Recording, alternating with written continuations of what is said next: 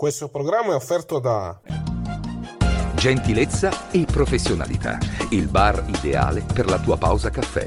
Un momento per assaporare un ottimo caffè napoletano. Bar e coffee break, signori! Ma come? Stai zitta! L'accortezza nel servizio a tavola, unico nella preparazione di gustosissime creme dalle composizioni artistiche. Ci trovi in via del Macello 22, Pompei.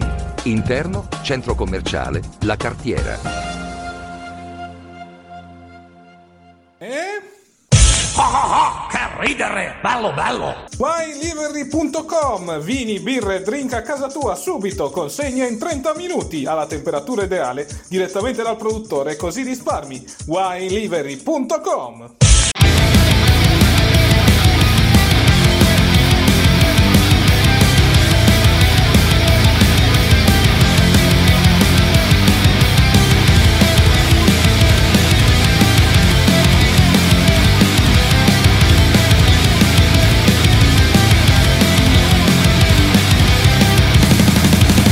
Ladies and gentlemen, rieccoci qua, domenica 15 gennaio 2023, un saluto a tutti e benvenuti al podcast ufficiale targato Chiesa del Wrestling. Io sono Cassa e con me, come sempre, c'è il buon Ninja. Buonasera, buonanotte per chi ci segue in replica e buon podcast a tutti.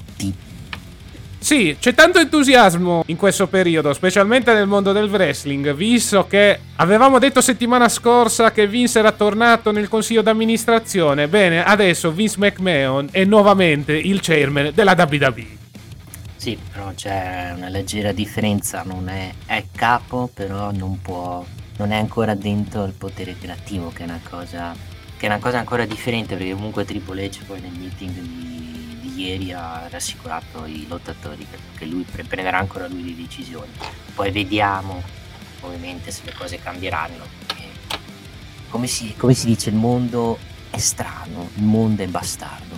Sì, esattamente, il mondo è molto strano. Avevamo lasciato l'anno scorso con Vince addirittura ritirato dalla WWE, adesso ce lo ritroviamo come chairman, alla luce più che altro di una situazione che potrebbe portare a nuovi proprietari per quanto riguarda la federazione di Stanford. Infatti l'obiettivo di Vince sarebbe quello di vendere la compagnia. Questo ha portato a diverse opposizioni, tra cui quelle di Triple H, che rimane comunque a capo del processo creativo, e di Stephanie McMahon, che ha deciso di lasciare la sua carica per ridare, tra virgolette, i poteri a Vince. In realtà c'era anche un'altra situazione legata anche ad un'operazione alla caviglia.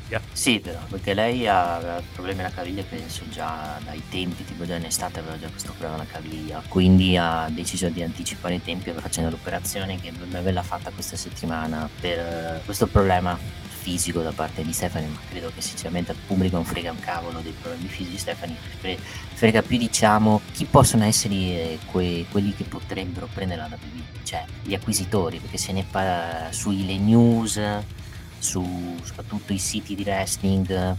Prima si è parlato di PIF, che erano gli stessi proprietari anche di quelli che volevano prendere l'Inter, tra virgolette, poi l'Inter non se l'ha cagata nessuno.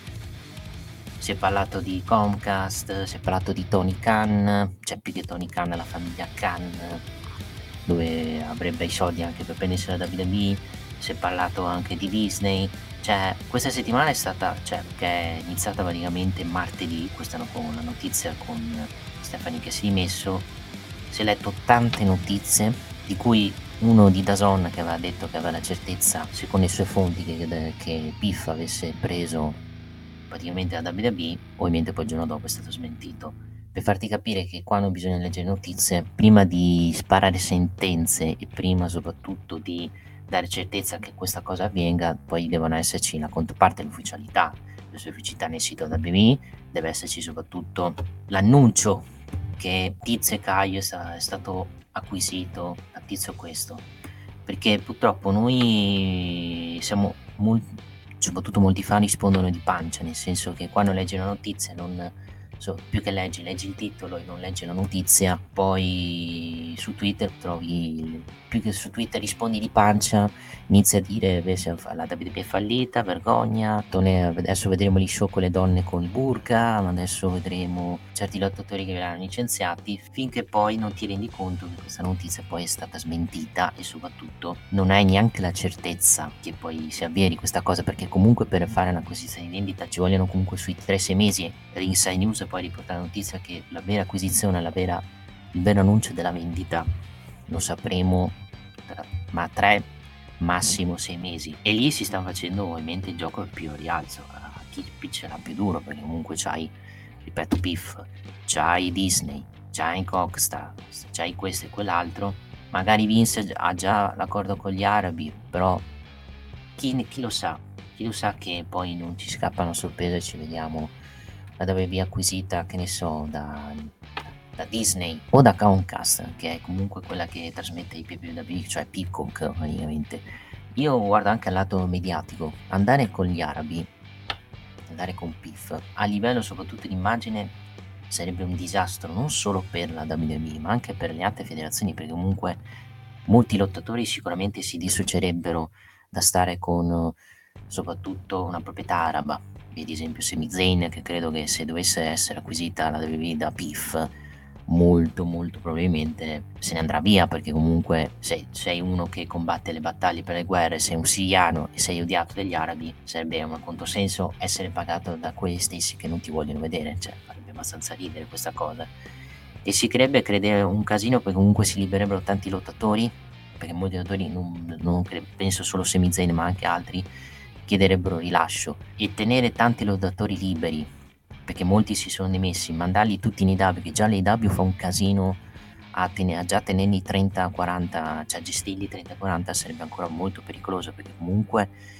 questi lottatori non è che vengono gratis, non è che ti chiedono €1 per venire in IW, no, questi ti chiedono un ingaggio grosso. Già l'IW ha fatto fatica a prendere 2-3 lottatori IW, immagino se avessero arrivasse Sami Zayn e Kevin Owens che diranno tanti soldi soprattutto, ed è stato anche uno dei motivi per cui Kevin Owens è poi rinnovato con la WWE, perché comunque Vince McMahon gli ha fatto un'offerta e un ingaggio soprattutto per far stare bene la famiglia. Vediamo, è comunque una situazione che, io ripeto, se lo sappiamo lo sapremo non subito, non lo sapremo settimana prossima, poi mi smentiranno, sapremo già che è fatta, ma penso che al di là di logica l'annuncio della vendita lo sapremo per aprile-maggio, dopo WrestleMania penso. Sì, parliamo di una federazione principalmente che ha un consiglio d'amministrazione, quindi tutti i membri di quel consiglio dovranno decidere, soprattutto approvare la vendita e soprattutto approvare i nuovi proprietari. Quindi il processo sarà molto lungo, non solo per questa situazione, ma anche alla luce di altre situazioni. Scusate se mi ripeto con la parola. La WWE è un'azienda quotata in borsa, a giudicare da quello che era uscito si parlava addirittura di una privatizzazione in caso di arrivo degli arabi, quindi anche lì ci vorrà un po'. Aggiungi anche il fatto che WrestleMania, notizia proprio di queste settimane, ha raggiunto il record di capienza, ecco, ci potrebbe essere una lotta al rialzo sotto questo punto di vista e potrebbe scatenare un'assa importante intorno alla federazione di Vince McMahon. Quindi sarà un processo che andrà avanti ancora per qualche mese. Credo che in queste settimane sentiremo più che altro indiscrezioni, come abbiamo già sentito in questi giorni. Infatti subito dopo la notizia del ritorno di Vince come executive chairman della compagnia è subito uscita l'indiscrezione dell'acquisto da parte degli arabi. Poi nel corso dei giorni successivi sono usciti altri pretendenti come Disney. Sembra che Nick Khan, che al momento è l'unico CEO della WWE, abbia incontrato i dirigenti sia di Disney che di ESPN. Poi si parla di Khan, si parla anche di Fox. Da questo punto di vista si è fatto un discorso anche abbastanza generale, ho letto sui social, riguardo alla questione degli eventi sportivi e soprattutto quante entrate portano ai canali televisivi. Quindi è una situazione che andrà avanti per un bel po' e che potrebbe andare avanti anche oltre l'estate, perché parliamoci chiaro, come ho detto in precedenza, se WrestleMania si rivela un successo potrebbe esserci un'assa molto importante intorno alla WWE e quindi Lì bisognerà ponderare bene, sia dal punto di vista naturalmente della logica, sia dal punto di vista naturalmente, quello più importante, rappresentato dai soldi. Ma è normale che ti chiedo caso, soprattutto a livello mediatico, è più conveniente andare con una proprietà araba che ha tanti soldi, che ha preso soprattutto Newcastle, ha preso penso anche, adesso non so che altre proprietà ha preso, oppure andare a una proprietà concorrente, parlo di Khan, con Tony Khan, a parte che penso non succederà perché comunque Vince non è scemo, non la dà la concorrenza. Secondo te Nick Khan, che è quello che dovrà poi vendere da insieme a Vince, quale proprietà potrebbe scegliere tra queste due che ti ho detto? Poi metti esempio anche Disney di mezzo, tutto per non calare a livello di borsa, se poi usciranno dalla borsa ovviamente. Allora mi stai chiedendo principalmente un'analisi sui probabili compratori, da quel che ho capito. Facendo un'analisi generale, partiamo da PIF. Ha il grande vantaggio e soprattutto il vantaggio più importante dal punto di vista della pecunia, tantissimi soldi, quindi può comprare tranquillamente la WWE. Certo, ci ricordiamo tutti le domande che fecero quando ci fu il primo evento in Arabia, cioè chiesero addirittura a Yokozuna, che era bello che andato, giusto per far capire le idee che gli arabi hanno del wrestling in generale. Però da questo punto di vista potrebbero mettere dirigenti importanti da affiancare a Vince, perché Vince, secondo me, forte di questo accordo con gli arabi, avrà chiesto di voler rimanere proprio al comando della federazione, non solo come chairman ma anche a capo del controllo creativo, e lì sarebbe un disastro visto quello che abbiamo visto nel periodo precedente all'avvento di Triple H. Quindi è una situazione che potrebbe essere interessante dal punto di vista finanziario. Dal punto di vista morale potrebbe portare alcuni lottatori a lasciare, facciamo l'esempio di Sami Zayn e anche di Kevin Owens, che comunque sono due risorse per la compagnia molto importanti, specialmente in quest'ultimo periodo, e perderle sarebbe un vero e proprio spreco. Questa, a mio avviso, è la situazione per quanto riguarda PIF. Poi ci sono le altre. Divido PIF dalle altre perché sono molto simili. Partiamo dalla parte televisiva, ovvero sia Comcast, Disney e anche nel caso Amazon e Netflix, ma naturalmente Amazon e Netflix sono due ipotesi a parte. Sicuramente sarebbe una scelta molto interessante dal punto di vista televisivo e soprattutto dello streaming, perché porterebbe la WWE verso la modernità e sicuramente Vince non sarebbe troppo a capo della compagnia. Mi spiego meglio, potrebbe rimanere al comando della WWE, però il processo creativo rimarrebbe sempre a Triple H. Nel caso della Disney potrebbe essere affiancato anche da gente che lavora in Marvel o negli altri brand della Disney, come ad esempio Star Wars. Quindi sarebbe una scelta molto ottimale, visto che la Disney da tempo immemore si è ampliata come azienda, non è più l'azienda per bambini, però è un'azienda che ha acquistato diversi brand, ma soprattutto ha acquistato anche brand per adulti, basti pensare all'offerta Starz che si può vedere su Disney Plus ad esempio. Quindi sarebbe un'idea molto interessante. Poi ammetto, mi divertirebbe molto vedere Topolino o Paperino a WrestleMania, o anche addirittura una sezione dedicata alla WWE all'interno di un parco divertimenti Disney, basti pensare a Disneyland o a Disney World, e lì sarebbe un qualcosa di molto divertente e molto interessante. Quindi anche a Parigi. Esatto. Poi la questione Comcast, vabbè, ci potrebbe stare. Forse Comcast è quella più credibile da questo punto di vista, perché a Peacock lavora da anni con la WWE, basti pensare che negli anni 80 il wrestling è stato trasmesso proprio sui canali di Comcast, per la precisione USA Network, attraverso naturalmente prima programmi normali, poi Prime Time Wrestling e successivamente Monday Night Raw. Quindi sarebbe una situazione credibilissima per quanto riguarda l'acquisto della WWE. Le piattaforme streaming sono un surplus, nel senso, le mettiamo lì, ci possono aiutare, possono portarci nella modernità e soprattutto possono portarci a fare qualcosa al passo con i tempi, possono permettere a nuove generazioni di seguire il nostro sport. Poi ammetto che la tentazione da parte dei Khan, vista anche la pecunia a disposizione, può essere tanta, perché parliamo di diventare il monopolio a tutti gli effetti del wrestling. Il problema è dal punto di vista della gestione, perché ok, l'unica prima donna che ha gestito in questo periodo, se andiamo a vedere, CM Punk. Ecco, in WWE ce ne sono diverse, e contando che già con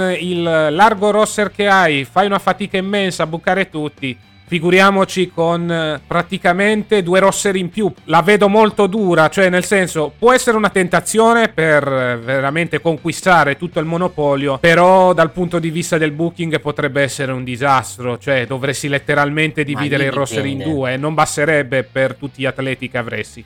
Ma lì dipende se Tony Khan sarà lui a bucare o lascerà, cioè perché se Tony Khan prende la proprietà e lascia Triple H al booking, credo che il problema non si pone, secondo me, questa cosa.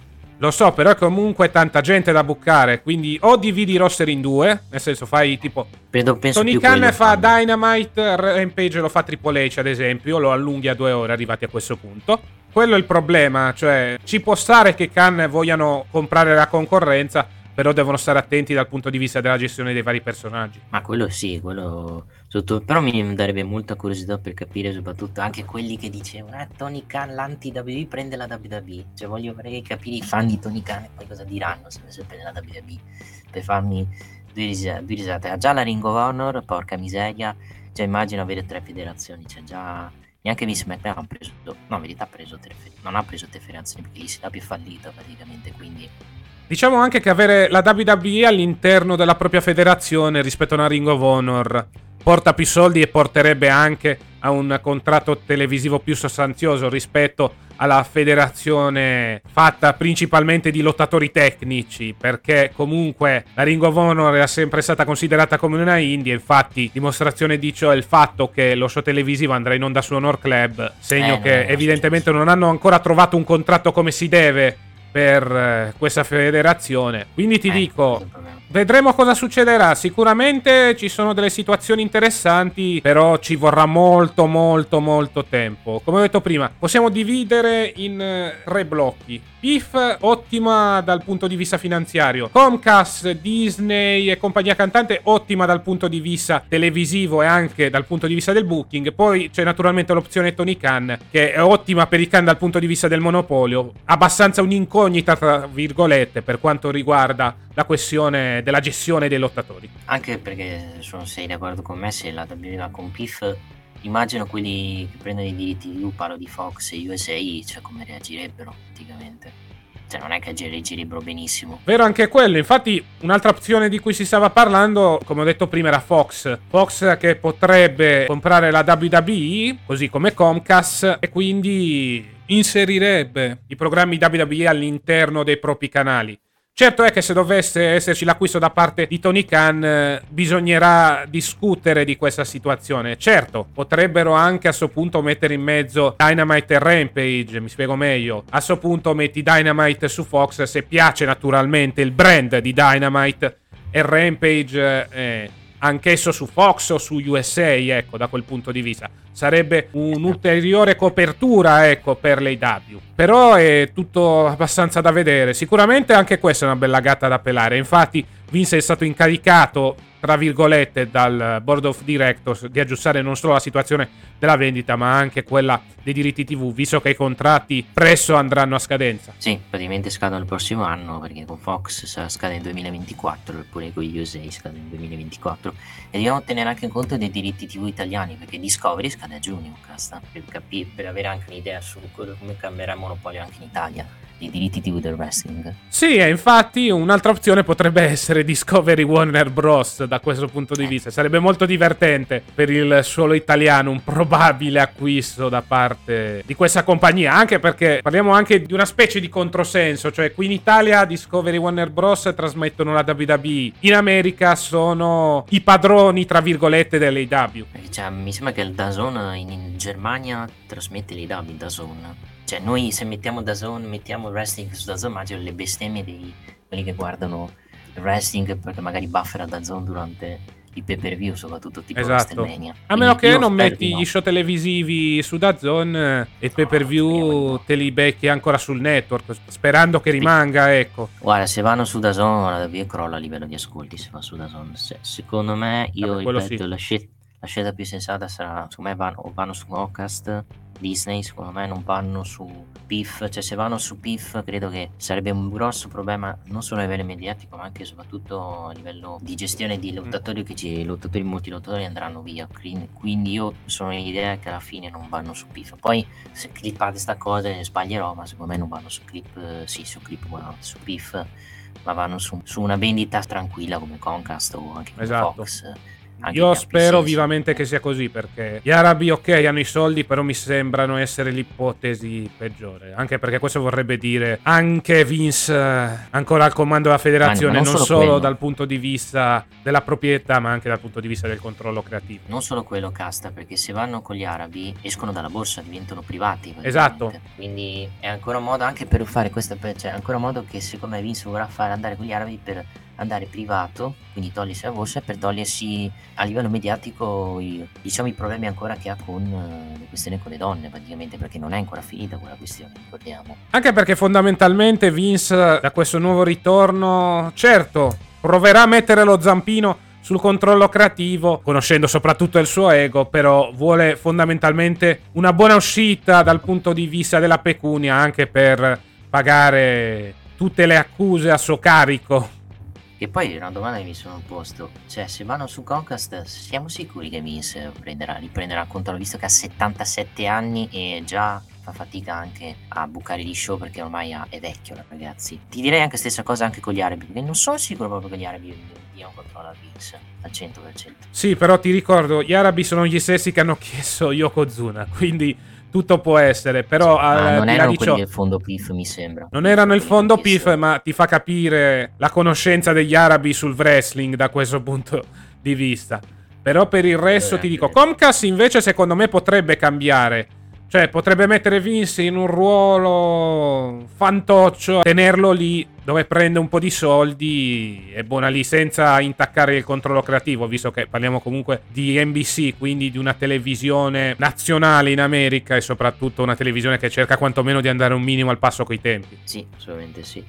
Su Stephanie, che ne pensi del suo abbandono in generale? Beh, sicuramente è un abbandono che spiace, lo dico apertamente. È un anno fa o 2 o 3 anni fa non l'avrei nemmeno detto, visto che non aveva amato il periodo con Stephanie Ed Booker nei primi anni 2000, e sinceramente l'unico che mi dava fiducia da quel punto di vista, soprattutto dal punto di vista del processo creativo, era Triple H. Mi dispiace per Stephanie, anche perché comunque il fatto che si fosse opposta alla vendita e soprattutto avesse comunque appoggiato Triple H diceva molto, soprattutto sulla persona e soprattutto sulle idee che aveva in mente per cercare di svecchiare questa federazione. Credo fondamentalmente che lei comunque avesse deciso, la prima volta che ha dato le dimissioni, di uscire non tanto per quanto riguarda la questione della vendita quanto anche per questa questione della caviglia operata, comunque dal punto di vista della salute, perché con Triple H al lavoro lei poteva gestire i figli e poteva gestire principalmente la famiglia, poteva tra virgolette farsi un ritiro. Poi c'è stato tutto il casino, è dovuta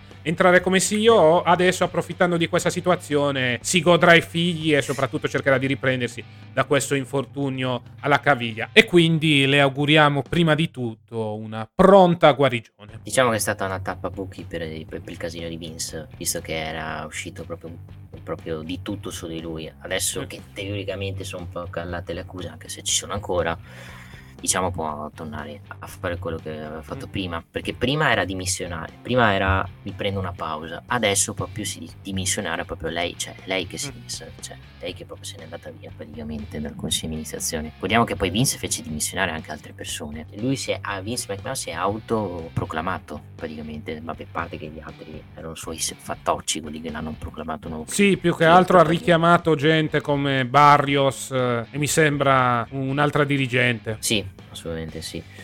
Quindi vediamo adesso la situazione come si evolve, come si dice stiamo con le orecchie alte e con le antenne soprattutto per capire quello che succederà con la questione Vince McMahon.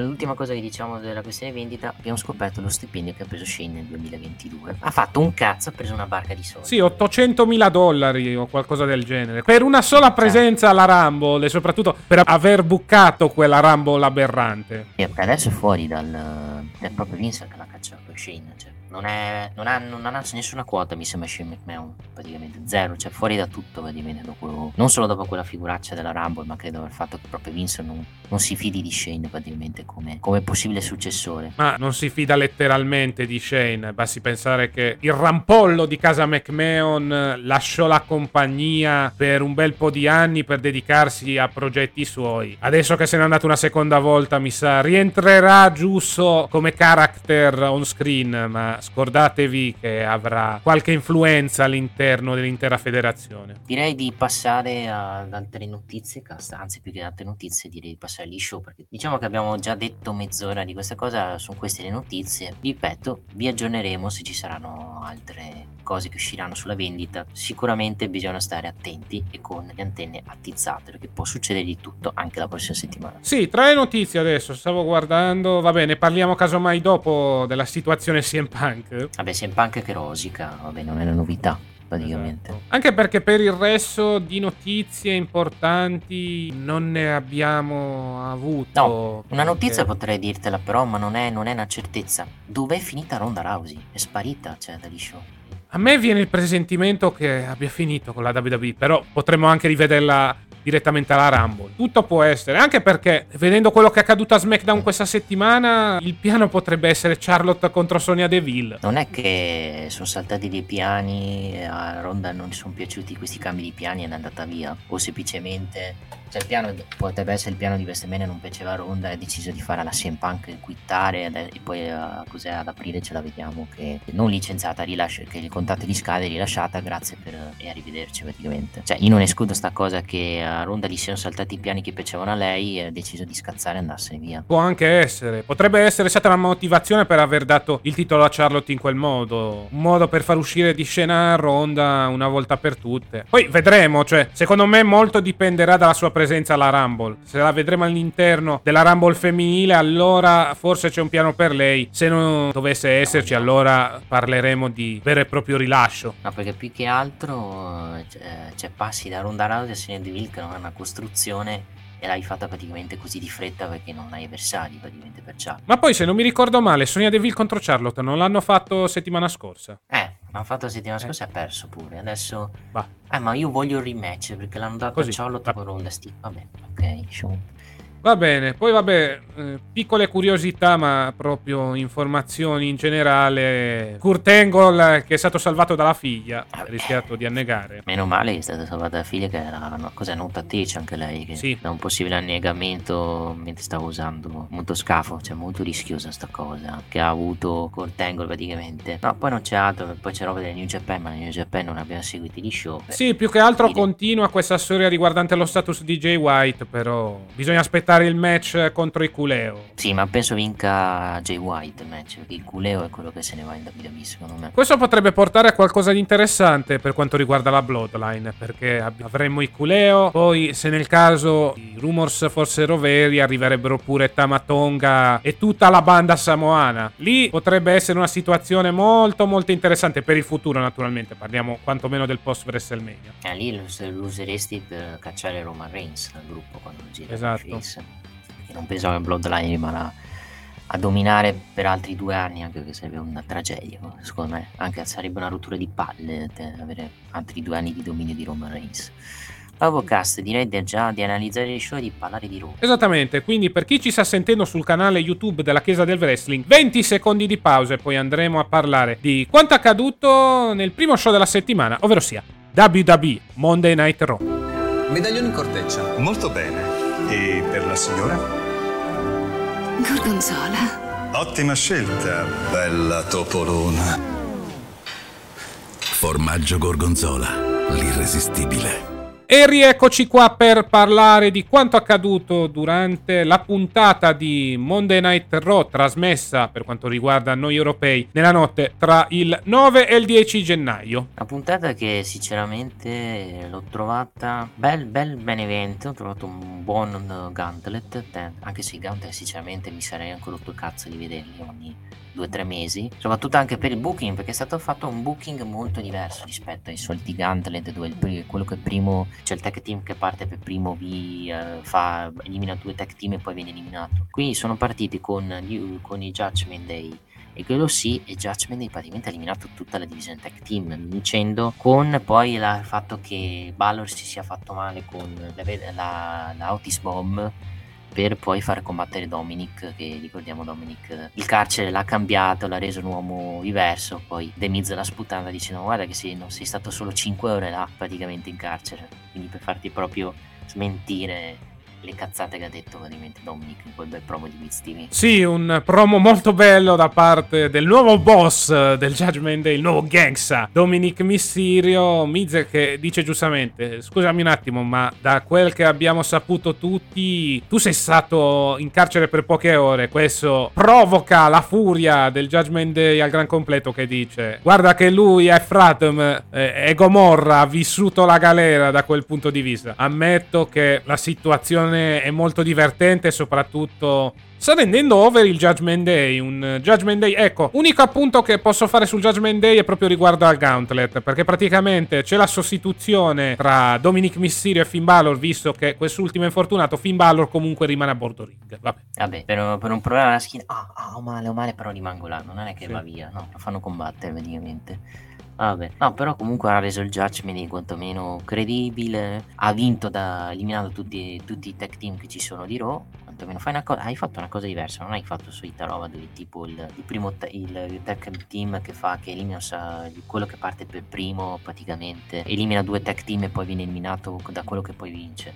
Hanno fatto praticamente che gli hanno reso, cioè non sono degli underdog però gli hanno reso quasi underdog nel match tag team tournament, vincendo il match anche in condizioni anche non ottime, comunque quando sono arrivati ad affrontare gli Street Profit erano distrutti, stanchi, ma alla fine comunque con le scorrettezze sono riusciti a portare a casa la title shot. Precisiamo ragazzi, perché qui c'è la news ragazzi, che poi ne parleremo anche a SmackDown, perché Adam Pearce si sveglia e separa i titoli, nel senso gli Usos difenderanno i titoli di coppia, adesso vediamo quando, i titoli di coppia di Raw contro il Judgment Day, stessa cosa per quello di SmackDown, che anche lì è stato trattato un torneo per la title shot dei titoli di coppia di SmackDown.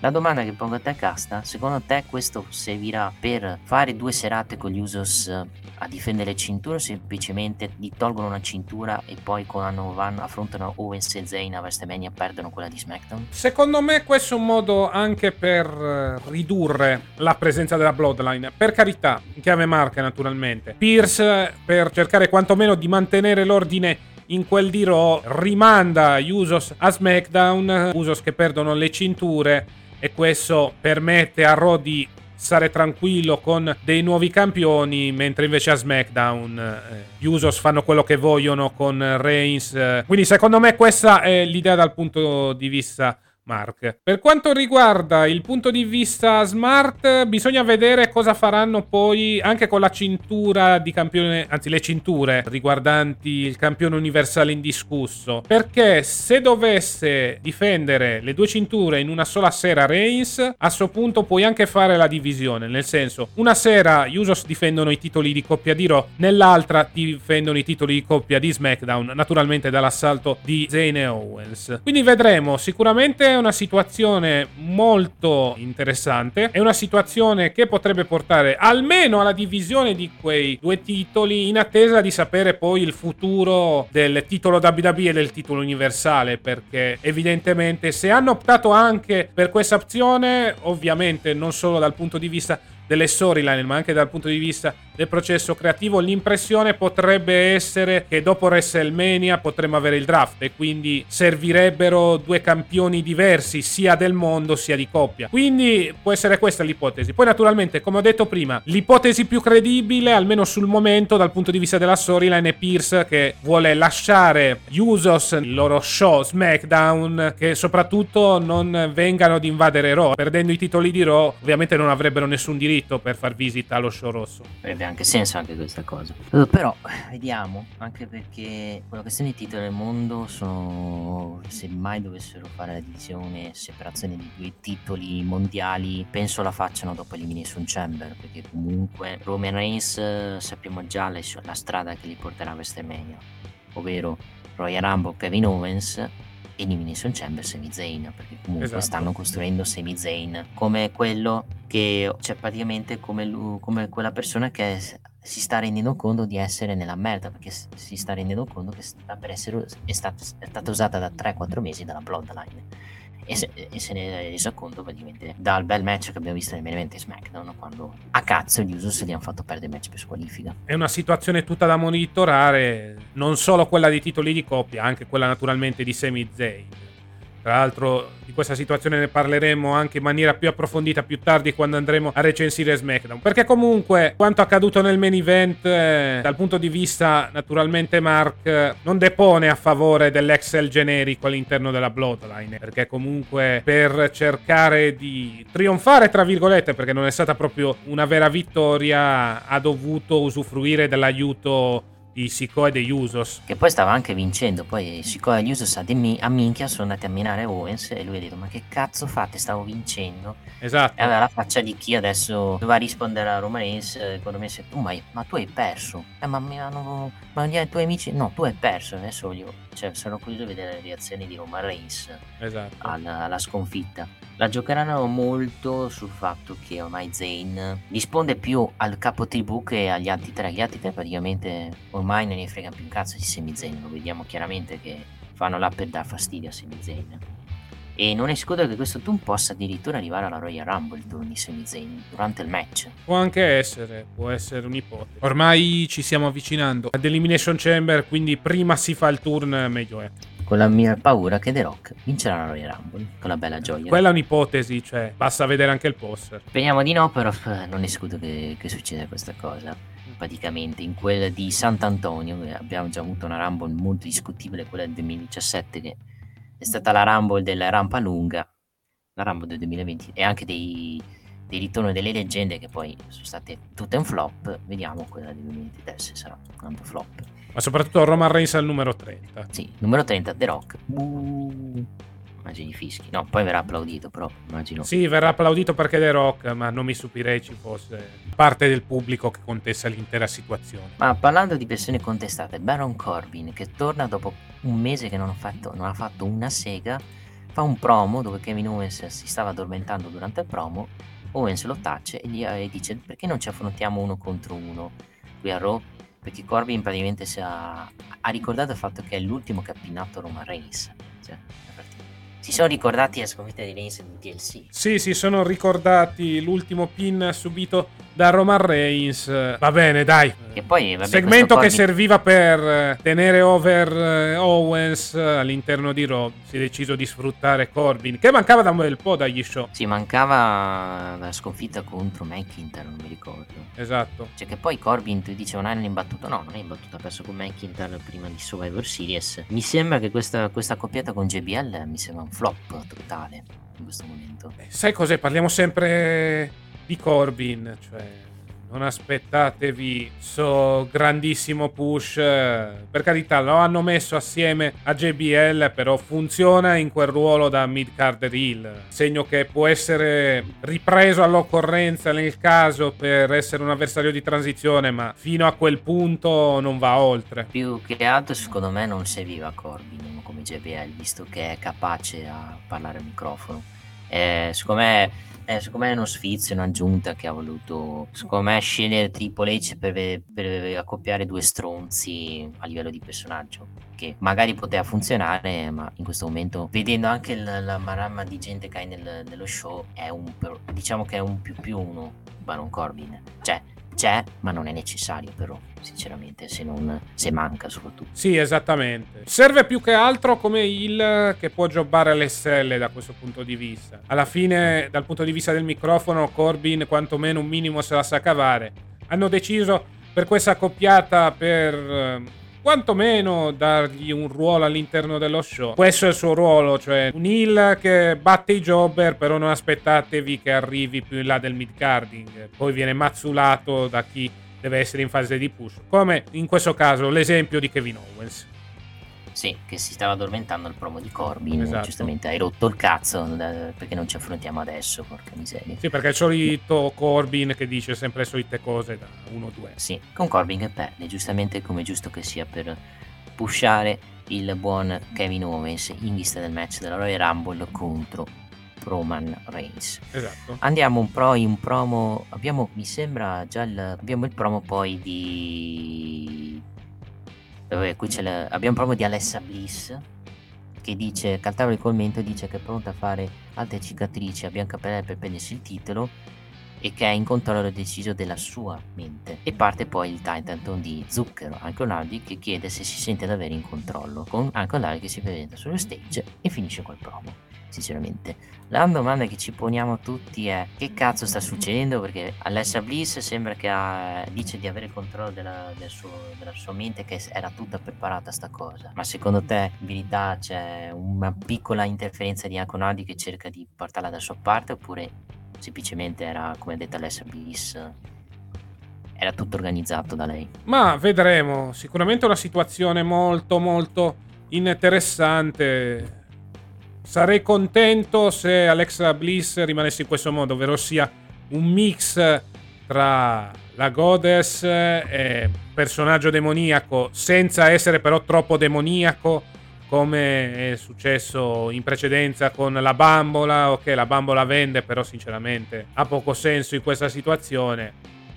Vedremo cosa succederà. Certo è che comunque con Alexa Bliss stanno facendo un lavoro di continuity, hanno ricordato questa situazione di Wyatt, che di conseguenza sta portando Uncle Howdy. Vedremo se questa collaborazione tra Uncle Howdy e Alexa Bliss sarà vera oppure tutta un'invenzione da quel punto di vista, per permettere alla Bliss poi di andare quantomeno a cercare di conquistare il titolo della Belair. Però se fosse vera, caro Castro, vuol dire che deve vincere la Rumble contro Bianca Belair. Vedremo cosa succederà. Sicuramente una situazione molto intricata, interessante, sicuramente un'evoluzione per un personaggio di Alexa Bliss che, parliamoci chiaro, senza la parentesi demoniaca ha fatto letteralmente poco o niente nello stint da face. Sì, era risultata molto molto anonima con quel personaggio da face praticamente. Quantomeno adesso col cambio di personaggio, con lei che è più stronza, che sembra avere l'influenza di Howdy, sta rendendo quantomeno più interessanti rispetto a prima, perché diciamoci benissimo, Alexa Bliss funziona molto di più da heel che da face. Per quanto da face nel periodo con Nikki Cross funzionasse benissimo. Vedremo cosa succederà. Certo è che questa situazione sta rendendo interessante la lotta per il titolo femminile, che se no sarebbe abbastanza noiosa, e molto probabilmente lo sarà ancora, almeno fino a WrestleMania, visto che a mantenere il titolo sarà Bianca Belair di riffa o di raffa. Credo che su questo purtroppo non ci siano dubbi, a meno che non ci sia questo colpo di scena rappresentato da Alexa Bliss e Uncle Howdy. Vedremo questa cosa. Parlando anche perché adesso, soprattutto con... Scusa, finisco subito il discorso. Anche perché con questa vittoria del titolo femminile da parte di Charlotte, i piani che avevamo previsto in vista di WrestleMania sembrano essere un po' cambiati. Io ti dico sinceramente, non so chi possa vincere la Rumble femminile a parte Rhea in questo momento. Neppure io, sinceramente, non ho in mente nessuno da questo punto di vista. Ci sono tante favorite, potrebbero esserci tante sorprese. Vedremo, sicuramente hanno creato un hype interessante intorno alla rissa reale. Liv Morgan penso faccia numero record di mantenimento sul ring, visto che parte per prima. Quello anche secondo me. Poi vedremo, e tutto può essere, però credo che il fatto di aver annunciato di entrare col numero 1 non la faccia vincere per forza, però comunque le dia un ruolo di prestigio all'interno di questa Rumble. Magari nelle ultime 4 può arrivarci, esatto. Però non la vince, secondo me. Parlando di divisione femminile, Bailey contro Miaim Micin, cioè perché adesso la richiamano Micin praticamente. Non si capisce una sega. Una cosa Micin, è certa, continua a jobbare. Vabbè ragazzi, Miaim. Ecco, lo faceva anche a NXT Miaim questa cosa. Mi sembra una novità. E sì, ma qui ha perso sporco perché si è attaccata alle corde Bailey. Motivo perché ha perso, anche perché stanno continuando sta faida con Becky Lynch che non riesce a battere il damage control, con Bailey che ha sempre la meglio grazie alle interferenze. Semplicemente se arriverà con Bailey e Becky che arriveranno nella Royal Rumble, Becky eliminerà Bailey, poi magari faranno un match a Elimination Chamber per chiudere la faida e poi giri Becky per vediamo quale titolo, perché in questo momento io non so dove mettere Becky Lynch. Cioè noi stiamo notando il fatto anche che se Ronda Rousey non c'è, cosa fa Becky Lynch? Questa è la domanda. Cioè io non vorrei che la inserissero nella faida con Bianca Rhea se fanno il match di WrestleMania per fare il triple threat. che a me non dispiacerebbe, perché verrebbe un bellissimo match a livello ottato, però sarebbe un vero peccato per Bianca e Ria, che meriterebbero un match 1 contro 1 col titolo. Io ho sentito anche dell'ipotesi da parte di vari fan di Bayley di poter fare un incontro a stipulazione speciale a WrestleMania tra Becky e Bayley, però tipo non lo so, match con i capelli? Può anche essere un match a stipulazione speciale, che ne so, uno Steel Cage. Però la fai da Becky Bayley sinceramente senza cintura, che cioè non può avere lo stesso impatto sinceramente con la cintura in paio a WrestleMania. Un conto fa l'Elimination Chamber, un altro conto a WrestleMania. Però se mettono qualcosa di importante allora si potrebbe fare. Esatto, io ho ipotizzato, perché ho visto alcune indiscrezioni, però è una delle poche idee che mi viene in mente, perché senza Ronda Becky veramente non so dove metterla all'interno Showcase of the Immortals. La potrei mettere nella lotta per il titolo femminile, però poi dopo quelle due opzioni vedo poche idee all'orizzonte. Io te l'avrei messa nel Money the Bank femminile, ma il problema è che Money the Bank lo fanno al video, quindi ciao. Esatto. Ciao, arrivederci. Mi sa che molta gente che non avrà piani faranno la 6 classica match per i titoli di coppie femminili, cioè faranno come hanno fatto con Liv Morgan, Rhea Ripley, che li hanno messi in tag team a cazzo di cane, e facciamo il match orgia 5-6 praticamente. Esatto. Ovviamente poi lo metti proprio in match proprio di sti cazzi praticamente, per quanto comunque non meritano stare là. Questo è il problema, da avere anche tanta gente nella divisione femminile, che qualcuno deve star fuori. Il match in sé sinceramente non è neanche stato brutto il match, il problema è che Mia Yim continua a essere considerata una jobber. Cioè potrei dirti la stessa cosa di Candice Solari, che ha perso con Ria, però non è che cambia molto praticamente la differenza tra una sconfitta con Bayley e Ripley per le due. Sì, non cambia molto per Micin, che continua a jobbare, per il resto continua questa storyline con Bayley e Becky di mezzo. Vedremo se poi torneranno i semini di split per quanto riguarda il damage control, mini di split che abbiamo visto settimana scorsa. Sì, ma quelli se la giocano con molta calma, con moltissima calma se la giocheranno quella roba. Più che altro poi Micina è stata attaccata nei backstage dalle due, cioè mi sa che fanno rematch con tag team, ovvero Io Sky, Dakota Kai con Becky Mia, e Becky Mia potrebbero anche vincere titoli di coppia, cioè non escludo neanche questo, visto che Becky non ha mai vinto un titolo di coppia femminile. Sì, sarebbe una retrocessione importante per D-Man, però arrivati a questo punto la metti lì e dai un risultato di prestigio, come si pensava di fare l'anno scorso con una certa persona che adesso è in New Japan, e poi vedi il da fare. Sarebbe un modo quantomeno per impegnare Becky a WrestleMania, vista anche questa situazione non proprio chiara di Ronda Rousey. Sì, Ronda Rousey si capisce più un cazzo, cioè praticamente Ronda Rousey in silenzio stampa dopo la sconfitta con Charlotte praticamente. Poi dopo questa vittoria di Bayley, che sinceramente il match non è che mi sia dispiaciuto tantissimo, abbiamo avuto praticamente Rhea Ripley, che ha avuto un faccia a faccia poi con Candice Solari, dove Candice Solari e Rhea Ripley sono ufficialmente nella Royal Rumble, quindi vedremo poi cosa faranno soprattutto le due, ma c'è soprattutto stato il promo di Austin Theory, che si dice su Link che è stato migliore di Rollins. Pensava di batterlo e oscurarlo, ma è successo il contrario ed è uscito zoppicante. Alla fine arriva Rollins che, tra virgolette, infortunato, lo interrompe apparendo in stampelle, dove Theory poi gli dice che comunque sa che Rollins non è al 100% ma finge di esserlo. Comunque lo ha battute, e se Rollins è la cima della montagna, ora lui è a comandare. Ora vincerà la Rumble e si perderà anche l'Universal. Però, caro mio Tiro, avevi Money the Bank e te da imbecille hai incassato per tiri statiti. Bravo, ti piacciono le cose difficili, caro mio. Lì è un'altra questione, alla fine l'incasso è servito per cambiare il personaggio e renderlo più cazzuto sotto questo punto di vista, anche perché non sapevano come gestirlo, e soprattutto all'epoca si stava cercando di cancellare ogni riferimento a Vince McMahon. Ecco, adesso Vince McMahon è nuovamente il chairman della federazione. Per il resto, una bella promo da parte di Austin Theory, e soprattutto molto buono il confronto con Rollins. Avevamo tutti paura per questo infortunio, invece alla fine questo infortunio tra virgolette lo terrà fuori fino alla Rumble. Nel frattempo è tornato Bobby Lashley da face, soprattutto perché ha menato Theory con la spear e ha annunciato anche lui che la sua sospensione è finita ed è tornato per partecipare al Royal Rumble match, che poi abbiamo scoperto nel promo con con MVP, che è stato MVP a reintegrare Austin, buonanotte Bobby Lashley e Perro. Esattamente, un MVP che riappare sulle scene, ha convinto Pierce a interrompere la sospensione, ha aiutato anche Shelton Benjamin e Cedric Alexander, segno che siamo sempre più vicini ad una reunion dell'art business. Certo, Lashley, questa è una cosa buona del periodo di processo creativo di Triple H, c'è comunque una continuity, cioè Lashley non è che si fida del tutto di MVP dopo quanto accaduto con Omos, e quindi tentenna al momento nel riunirsi con l'ex campione degli Stati Uniti. Sicuramente ci sarà questa reunion, soltanto che bisogna aspettare, giustamente. Lashley aspetta un po' prima di fidarsi nuovamente del suo ex manager. Io penso che questo lo porterà a rigirare il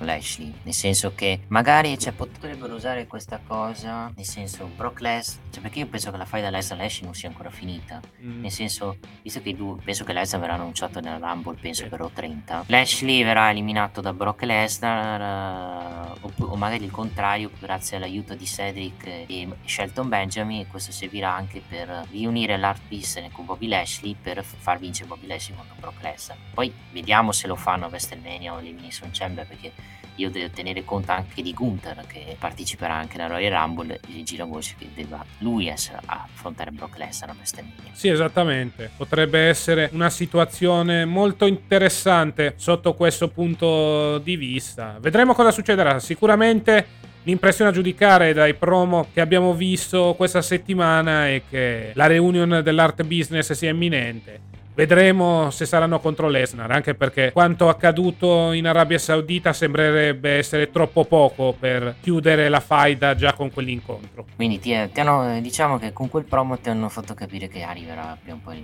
Hanno detto no, al momento no, però se ti serve chiamami, probabilmente. Quindi non siamo tanti lontani dalla reunion dell'art business. Altro match femminile, abbiamo avuto tanti match femminili. Rhea Ripley con Candice LeRae, dominio di Rhea, direi, anche perché Candice ha avuto un po' di difensiva, vittoria pulita a parte di Rhea Ripley contro Candice LeRae. Sì, Candice che comunque rimane all'interno degli show televisivi nonostante i problemi alla spalla di Gargano che hanno fermato un po' i piani per quanto riguarda il futuro. Candice che è comunque una garanzia dal punto di vista del quadrato, e giustamente viene utilizzata per far risaltare le altre, così come è successo in questo caso con Rhea Ripley, che ha dominato l'incontro contro Candice e poi si è unita al Judgment Day per il Miz TV con ospite The Boss Dominik Mysterio, che è stato anche abbastanza divertente. Ma io penso che con tutte queste vittorie di Ripley, se non è la sfidante per Bianca Belair a WrestleMania, è uno scandalo, secondo me. Vedremo. A meno che non affronta Beth Phoenix a WrestleMania, anche se mi gira voce che il match Nisse lo fa una Elimination Chamber, visto che sono in Canada. Ma potrebbe starci, così liberi Rhea per Bianca, almeno non la metti all'interno di questa faida che secondo me è più concentrata su Edge e Finn Balor che su Rhea Ripley e Beth Phoenix. Sì, penso anch'io di sì. Poi c'è un altro video dedicato a Cody, dove per il suo ritorno di Cody, dove si vede poi praticamente i problemi che ha combattuto con il muscolo rotto, dove ha fatto l'operazione praticamente, e soprattutto l'allenamento che ha fatto, e il fatto che è entrato nella sua palestra di allenamento per riprendersi. Penso che settimana prossima avremo l'annuncio di che lui entra nella Royal Rumble. Potrebbero anche non farlo l'annuncio facendolo capire all'interno dei video, però è abbastanza prevedibile che se hai come obiettivo la vittoria del titolo mondiale entri per forza nella Rumble in questo periodo, anche perché per Raw 30 è pubblicizzato Cody, vedendo il video che hanno fatto per Raw 30, con la team song di Blue Tista praticamente, se hai sentito. Saranno che abbiano pubblicizzato Raw 30, visto che fondamentalmente sarà uno show dove succederà poco o niente, ma soprattutto sarà uno show pieno zeppo di leggende. Sì, da quello che vedo c'è Cody, c'è Brock Lesnar, dovrebbe esserci, se non c'è Brock Lesnar non scambio, credo che sarebbe stato clamoroso, magari la DS per fare di nuovo la riunione una cazzo di cane, e tante altre persone. Sina non penso ci sia perché abbia impegni cinematografici praticamente. Non credo neppure io, vedremo cosa succederà. Sì, no, guarda, penso si debutta Lacey Evans con la sua gimmick a Raw 30, visto che c'è Sergeant Slaughter, soprattutto. Deve esserci per forza Sergeant Slaughter, almeno dai un senso a Lacey Evans, che al momento ha sempre la solita gimmick. Ogni volta fa promo su promo su promo su promo su promo su promo su promo su promo su promo, e poi puntualmente è sempre lo stesso personaggio. Ma non doveva debuttare ah no, si sono già dimenticati di farla combattere a SmackDown. Cioè, talmente piace a Triple H che cambia idea ogni 3 secondi sulle serie. Sì, esatto. Dunque mi dispiace che cambi idea, perché le serie non è che mi piace tanto come lottatrice. Esatto. Cioè, Triple H ha il feticcio su Sia lì che sinceramente non capisco, perché gli dia questa importanza sia lì, con tutto rispetto. Ma neppure io, più che altro credo sia una situazione dedicata più che altro al pubblico orientale, quindi si cerca di pushare sia lì da questo punto di vista, per far vedere che la WWE è internazionale. Sì, che non ho chiedo tutto a me gli asiatici. Poi dopo questo video patch di Cody, dopo Ziggler viene intervistato anche di Kelly, ma dopo arriva Mustafa Lee che dice di aver saputo da PIF che volevano mettere nel tournament, ma Ziggler ha rifiutato per affrontare Sikoa. E lì si chiede cosa abbia contro di lui, visto che già gli è costato il titolo degli Stati Uniti. Ziggler risponde che dice che si è scusato per quello, ha sbagliato, ma stavolta è diverso. Non è nulla di personale, ma stasera riguarderà solo se stesso. Qui mi sta che stanno costruendo un tag team Ziggler Ali. Sì, vabbè, tieni impegnati i due, va più che bene. Quello ci sta. Per quello non mi stupisce che abbiano separato i due titoli, visto che hai tanti tag team rispetto magari a avere una divisione femminile di coppie che veramente c'è veramente poco praticamente lì. E parlando di persone intelligenti, Bronson Reed, che ovviamente per stare accanto a Miz per Miz ti ha detto pagami, se no esatto. Infatti non è venuto. L'uomo più intelligente della WWE in questo momento. Sì, più che altro il video di settimana scorsa ci aveva anticipato un Bronson Reed lupo solitario. In questo caso abbiamo avuto l'ulteriore conferma. Oltre a ciò abbiamo scoperto che fondamentalmente il signorino è un mercenario. Sì, ha pagato per attaccare esatto. Western. Abbiamo capito. Solo Sikoa contro Dolph Ziggler, 1 contro 1, cazzo. Mentre passa il match. Non male. Certo, pubblico abbastanza spento per questo incontro, continua il push dominante per solo Sikoa, che diciamo in questo ruolo sta facendo la sua sporca figura. Sì, io ho sempre detto, solo Sikoa sta facendo meglio nel roster che NXT, cioè lo stanno proponendo per quello che deve essere, un uomo pericoloso, uno ispirato al suo Umaga e diciamo quello che è solitario, che non parla mai, ma che però quando diciamo fa i fatti è molto molto molto pericoloso, uno come solo Sikoa. Lo abbiamo visto in main roster, cioè imbattuto, vedete, solo Sikoa non ha perso un match pulito. Quindi secondo me questo, per come lo stanno proponendo, se un giorno Roman Reigns, vabbè, poi succederà prima o poi, se un giorno mai Roman Reigns dovessero cacciarlo dalla Bloodline, io non lo vedo tanto lontano solo Sikoa come capo, neppure come io, soprattutto proposto. Per come lo stai proponendo è pericoloso, per uno pericoloso che vince pulito, non vince sporco, vince pulito. Ok che è dopo Ziggler, ma comunque hai vinto pulito con Samoa Spike dal volo, è stato anche fatto anche abbastanza bene da parte di solo Sikoa. Poi dopo solo Sikoa contro dopo Ziggler, che è stato comunque un match interessante, il promo del Judgment abbiamo già detto con The Miz, molto divertente. Il turmoil cast in generale, come ti è parso dall'inizio alla fine questo turmoil? No, match normalissimo sinceramente, non un super match che è servito quantomeno a mettere in risalto la divisione tag team, vittoria che ci sa tutta, visto che comunque il Judgment Day è over in questo periodo, cerca di sfruttare il momentum avuto anche con questa situazione di Dominik Mysterio. Adesso vedremo, sicuramente sarà un match molto interessante, gli Usos contro il Judgment Day, e soprattutto vedremo quale combinazione del Judgment Day andrà per i titoli di coppia.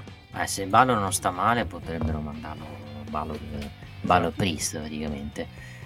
La domanda che ci poniamo tutti, la domanda è a parte quando fanno il match, alla fine Judgment avrà la meglio degli Usos oppure sarà quel match che servirà per far tornare Edge, per riprendere la faida con Judgment Day? Vedremo, cioè, anche lì c'è un bel punto di domanda. Io non mi stupirei che stiano tenendo da parte Finn Balor proprio per fare poi il match a stipulazione speciale con Edge per chiudere la faida. In questo modo lasceresti liberi Priest e Dominik di andare per i titoli. Però non vincono, perché Dominik poi devi mandarlo contro il padre. Anche quella può essere un'ipotesi, a meno che non fai già in questa settimana il cambio di titolo e poi alla Chamber cambia ancora una volta con interferenza di Re Mysterio o qualcosa del genere. Però lì devi trovare un pretesto per interferenza, esatto. Che lì potrebbe essere magari... Io ho sempre ripetuto il fatto, perché secondo me uno dei motivi che portare Re Mysterio a sfidare il filo è il fatto che tenterà di mettere le mani addosso o alla madre o alla sorella. Sì, arrivati a questo punto. Cioè, se no come, se no perché dovrebbe accettare la sfida di suo figlio, sinceramente, visto che anche se ha regalato una bellissima anticipazione nel promo di questa settimana a SmackDown, Re Mysterio, e dopo ne parliamo del promo di SmackDown con il cartomante Karrion Kross, praticamente, esatto, che viene a regalare magia con quella gimmick. Vabbè, il match è stato anche... No, il match secondo me è ingranato verso la fine, perché all'inizio non è stato neanche niente di che. Poi verso la parte finale con Dominik, che poi è stato scelto, secondo me ha fatto, ha coinvolto anche molto il pubblico verso la fine. Più che altro hai reso molto over Judgment Day, sia da heel, soprattutto, ma soprattutto da heel, anche perché ho odiato il Judgment Day, e li hai resi credibili per sfidare gli Usos per i tiri di coppia.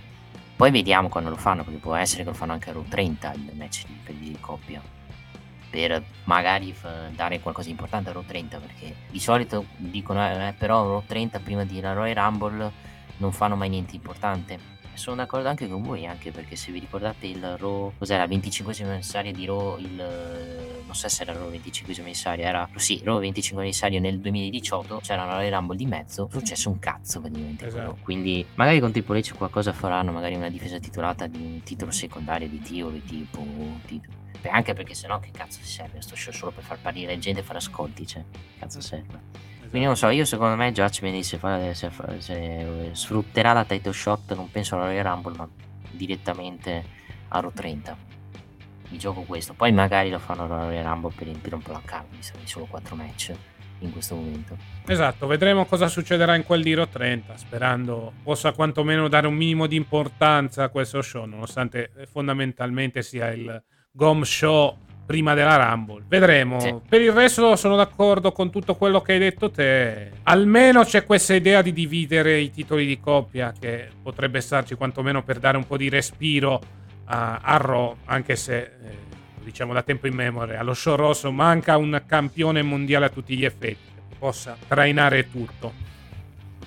Sì, va bene, direi di chiudere qua la questione Raw, puntata che io ho trovata una rottura di palle la prima ora e mezza, poi un po' è salita, ma sinceramente non è neanche grandissima, non è stata una grandissima puntata, anche perché mancava un po' di gente, mancava Becky, mancava questo, mancava quell'altro, quindi posso capire che non sia stata una gran puntata quella di oggi. Più che altro l'impressione, vedendo anche queste puntate dal post Survivor Series in poi, è che si stiano anche un po' trascinando verso la Rumble, cioè puntate per lo più di transizione, fai accadere qualcosa qua e là, però non hai dato l'idea di avere degli episodi che possano caricare ancora di più la Royal Rumble. Nel senso che stanno aspettando la Rumble prima di fare le cose grosse. Esatto. Non escludo anche perché sinceramente che cosa puoi fare di grosso? Hai già la card piena, quindi insomma le micce grosse se le tengono molto molto più avanti, anche perché comunque la Road to WrestleMania inizierà da Royal Rumble. Quindi vedremo. Va bene, io direi di chiudere qui con Monday Night Raw, e quindi 20 secondi di pausa e poi andremo a parlare di quanto accaduto. È tornato Vince NXT, ah no. Mamma mia, poi mi sfogo sinceramente su sta roba. Sfogo definitivo di casta. Quindi 20 secondi di pausa e poi andremo a parlare di quanto accaduto ad NXT New Year's Evil.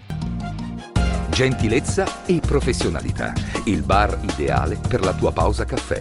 Un momento per assaporare un ottimo caffè napoletano. Bar e coffee break, signori! Ma come? Stai zitta! L'accortezza nel servizio a tavola, unico nella preparazione di gustosissime creme dalle composizioni artistiche. Ci trovi in via del Macello 22, Pompei. Interno, centro commerciale, La Cartiera.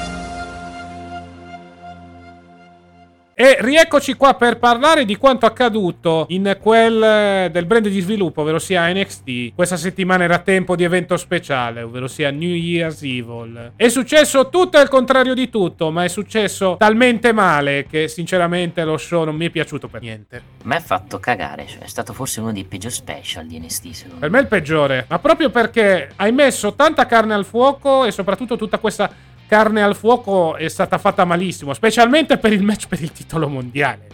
Ma io la puzza di cazzata lo sentivo per il fatto che non era il main event questo match. Esatto. Cioè, io ho detto, perché l'ha messo a metà card? E poi l'abbiamo capito perché l'ha messo a card, con la corda che si spezza, con il match che finisce in count-out. Io ho detto, ma perché sto finale di merda? È perché devono arrivare... allora perché l'hai fatto sto match? Esatto. Cioè, questo è. Sì, ma poi mi chiedo, ok, la corda che cede, bene, Complimenti a quelli che hanno costruito il ring, cioè, prima di un match per il titolo mondiale. Cioè, ma poi quando l'hanno legata prima, cioè, l'hanno legata malissimo, perché poi era caduta anche prima quando Breaker ci è sbattuto di testa. Esatto. Cioè, potevo capire quando ci fu, e anche lì fu una vaccata, quando ci fu il match tra Roman Reigns e il Demon, Finn Balor. Qui veramente non ha il benché minimo senso una situazione del genere. Non sono d'accordo con te, è peggio quello con Balor, perché Balor perse. Quello punto. Sì, fu anche abbastanza trash, però almeno c'aveva lì, dice ok, c'è il demone che c'ha i superpoteri, e allora ok, qui porca puttana, cioè c'entra... Ho capito che Bron Breakker è fortissimo, ma una spear che rompe direttamente un paletto, vabbè. Vabbè. No, più che altro la differenza tra quello del match di Balor Reigns e Bron Breakker e Grayson Waller, che quantomeno Grayson Waller e Bron Breakker l'hanno spiegata la cosa e hanno fatto poi i match, mentre Roman Reigns e Balor hanno fatto quel match, sti cazzo, non è mai esistita sta cosa, andiamo avanti praticamente. Esatto, ovviamente, vabbè, perché doveva essere l'ennesima difesa del regno di Roman Reigns, però fatta veramente la cazzo di cane. Almeno qui, come hai detto te, almeno la spiegazione c'è. Sì, quantomeno la spiegazione c'è. Più che altro, cioè, se dovevi fare match a Vengeance Day, perché, cioè, io piuttosto non avrei fatto difendere il titolo Bron Breakker se dovevi fare sta puttanata. Sì. Poi lo davi un avversario di strupper in transizione, piuttosto di dare un Grayson Waller che poi perde come l'imbecille per count out, che si spacca la corda praticamente, perché ha fatto la figura del fesso, sinceramente, Grayson Waller in questo match, facendo passare come Bron Breakker il culone, nel senso sfortunato nella vittoria, perché per gli sfortunati eventi che sono successi in quel ring praticamente. Esatto. Che poi sinceramente tu dicevi che è una carta che prometteva bene, sinceramente per quello che ha annunciato la carta non è che avevo grandi aspettative, perché già mancava la campionessa femminile, anche per il fatto che quella questione di Mandy che abbiamo anche già parlato, eccetera eccetera, ma soprattutto avevi un match che era annunciato e poi non l'hanno fatto perché per far tornare quel pippone di Jinder Mahal, sinceramente. Esatto. No, vabbè, io dicevo che era una card che prometteva qualcosa dal punto di vista delle storyline del continuo. Però poi, signori, questo match tra i Creed Brothers, Indusher, che fondamentalmente non ci sarà mai, a giudicare da quello che stiamo vedendo in queste 6 settimane. No, da quello che ho capito, Evira ha avuto l'allutto, ha perso il padre, quello non fatto. Vabbè, condoglianze. Certo, non una gran fortuna per la costruzione di questo incontro, visto che prima c'erano gli infortuni, adesso c'è anche purtroppo questa situazione tragica. Sì, proprio non si vuole fare sto match praticamente. Esatto. Però il nostro caro Shawn Michaels, con chi ha pensato di sostituire Virman? Con, signori, uno dei più grandi WWE champion della nostra storia, ossia Jinder Mahal, che ha pure battuto Julius Creed. Mamma mia, figuraccia. Vabbè, ovvio, debuttato in NXT, ovvio non l'avrebbero fatto perdere. Esatto. Dai che lo mando contro Bron Breakker a cazzo per il titolo, senso proprio. Smetto di vedere NXT se fanno Bron Breakker contro Jinder Mahal, con tutto il rispetto. Ma che te devo dire? Io sinceramente New Zealand l'ho trovato, cioè rendi conto che la parte bene di New Zealand sono stati il match iniziale e la Battle Royale, per quanto dicono ma il solito finale di due che cadono. A me però è piaciuto il finale delle due che cadono in contemporanea, sinceramente, per poi dare la scusa del triple threat per il titolo femminile, per quanto sappiamo benissimo che non perderà, non si è perso quel titolo perché litigheranno Gigi Dolan e Jessie Jane. Sì, più che altro ci sta con le due Toxic Attraction. Sono state e sono ancora al momento una coppia. Decidi di mandare tutte e due per il titolo, anche per avere una soluzione di continuity con quanto è successo con Mandy Rose. Mandy Rose, che tra l'altro questa settimana ha parlato della sua situazione con la WWE in un talk show, ha parlato soprattutto di tutte le notizie riguardanti il suo licenziamento. Sì, diciamo che non è incazzata, diciamo, ok, è rimasta delusa ma non è incazzata, diciamo. Se un giorno la richiamano lei viene, nel senso, se finiscono i soldi per OnlyFans, per Fime, WWE chiamami, ho bisogno di soldi, poverina. Esattamente. Poi sappiamo, non facciamo una discussione di fantime perché ci dovremmo farla magari in una sede diversa, esatto. Questi tipi di documenti tipo Twitch o tipo il Cerbero, in quelle discussioni. Ma non siamo il Cerbero praticamente.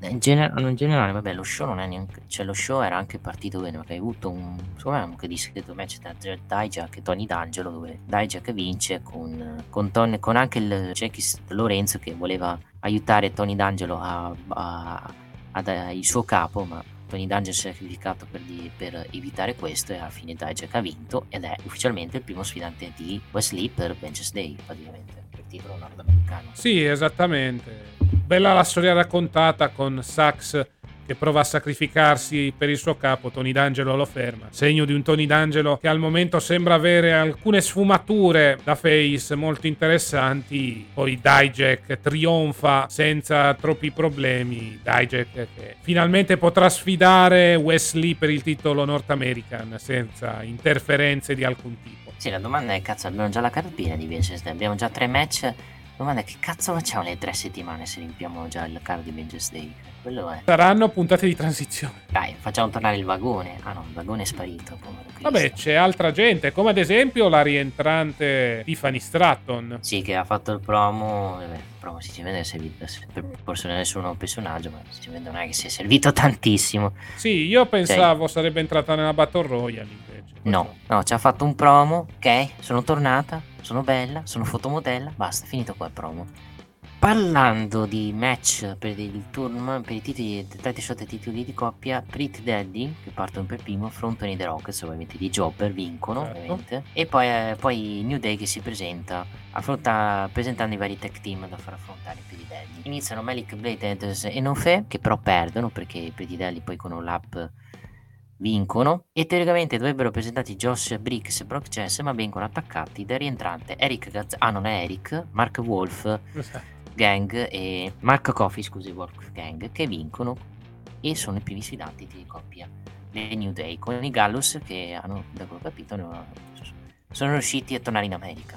Sì, sicuramente un'aggiunta importante per la divisione di coppia che ha bisogno di gente. Buon ritorno da parte dei Gallas, che adesso avranno un match molto molto interessante contro il New. Sicuramente una situazione in evoluzione, visto che comunque in mezzo ci saranno i Pretty Deadly, ci sarà lo Sism, ci sarà altra gente, però potrebbero essere loro a togliere le cinture a Kingston e Woods. Poi vabbè, ci sono anche Briggs e Jensen, ma stranamente i due erano fuori gioco. Credo siano stati Gallas ad attaccarli, non è? Esatto. Anche se però potevano collegare sta storia a quello che sta succedendo tra Kiana James e Fallon. Ma lì stanno girando face Kiana James, nel senso le mettono in coppia con Fallonelli, secondo me. O quello Kiana James che sta cercando di fregare Fallonelli. Magari li mettono in coppia per 3-4 mesi nell'Asti Classic femminile e poi si scopre tutto che era tutto organizzato da Kiana James per prendersi il bar, cioè potrebbero anche far così. Può essere quella un'ipotesi, vedremo. Quello è. Cioè, Pretty Deadly sono passati da face in questo match, perché comunque erano gli underdog, sono partiti per primi. E beh, stanno passando a tempo in memoria da face, visto che per conquistare una title shot stanno facendo le cose più disparate. Sì, pure anche i lavori domestici tra poco, esatto, per il New Day praticamente. Cioè, rischiano di andare più loro over da face che il New Day. Vabbè, sappiamo benissimo che Kofi e King sono stronzi, non mi stupisce, ovvio. New Day sta andando heel. Vabbè, c'ha ragione chi dice che Kofi è uno stronzo praticamente. Vabbè, Tiffany Stratton aveva detto, la ragazza prende microfono, afferma che in 9 mesi nessuno ha avuto un impatto come sua NXT, e negli stanti 5 mesi in cui è stata assente nessuno è stato in grado di sostituirla. Ma allora il problema è risolto, mentre per il Rock Room è appena iniziato perché il centro di diverse NXT è tornato. Vabbè, sti cazzi. Praticamente sto promo e andiamo già al match del Bron Breaker e Grayson Waller. Sì, prima c'è una parodia molto divertente di Melo e Trick Williams nei confronti di Apollo Crews e Axiom. Sì, è una parodia che sinceramente loro scrivono diario praticamente nel bar e dei loro futuri impegni che vogliono fare per NXT. Parliamo del match valido per il titolo del mondo, visto che siamo arrivati fino a questo punto. Match che finisce praticamente in no contest per colpa della... No, count out finisce. Ah, count out addirittura. Io, vabbè, è finito veramente in una maniera che più scandalosa non si può. No, perché praticamente Grayson Waller, ok, sta per fare la mossa dalla terza corda, si spacca la corda, cade per terra, cerca di rialzarsi, rimane là, l'abito conta e vince Bron Breaker per count out. Col pubblico che gli grida bullshit per il finale del cazzo, giustamente. Fa cagare anche a me sto finale. E lì mi viene da dire, è tornato Vince, caro mio casta. Vince sta bucando NXT. No, in verità è Shawn Michaels che è così, ma... Vabbè. Lasciamo stare. Come ho detto, è stato uno show dove è successo tutto il contrario di tutto, e la maggior parte di quel tutto il contrario di tutto è stato fatto male. Poi parliamo della corda, poi parliamo di Mal, poi più che altro paga la resa di tutto lo show la Battle Royale, perché l'idea non era poi così malaccio, però mettere anche questa ulteriore carne al fuoco non è che abbia aiutato molto. Sì. Poi cosa c'è stato? Dopo, vabbè, ci sono stati vari pro, poi c'è stato il match Johnny Dempsey contro Hank Walker. Come ti è parso? No, un buon match, buona esibizione per Charlie Dempsey, che naturalmente ha fregato il meno esperto Hank Walker. Vedremo come si evolverà la situazione nelle prossime settimane. Non mi stupirei adesso ci fosse quantomeno un match o quantomeno un'alleanza tra Drew Gulak e Charlie Dempsey, visto che entrambi sembrano essere il... Sì, penso che se questa cosa la costruiranno più avanti.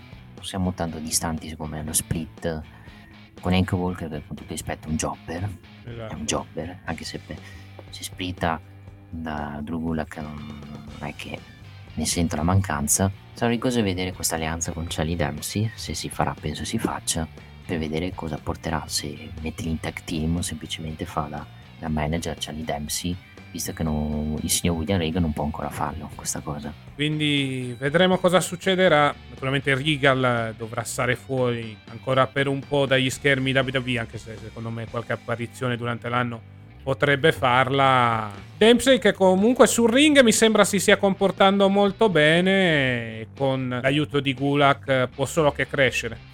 Casta, devo assentarmi un minuto, ti lascio gli ultimi minuti di report. Va benissimo. Continuiamo un attimo con la situazione, con il report di NXT di questa settimana. Abbiamo Alba Fire che trova solo Ruka nel backstage, perché la scozzese si sente in dovere di ripagare la ragazza con un match, visto che Aisla Donna ha rovinato il loro incontro. Sol la ringrazia, ma non vuole che Alba si disturbi.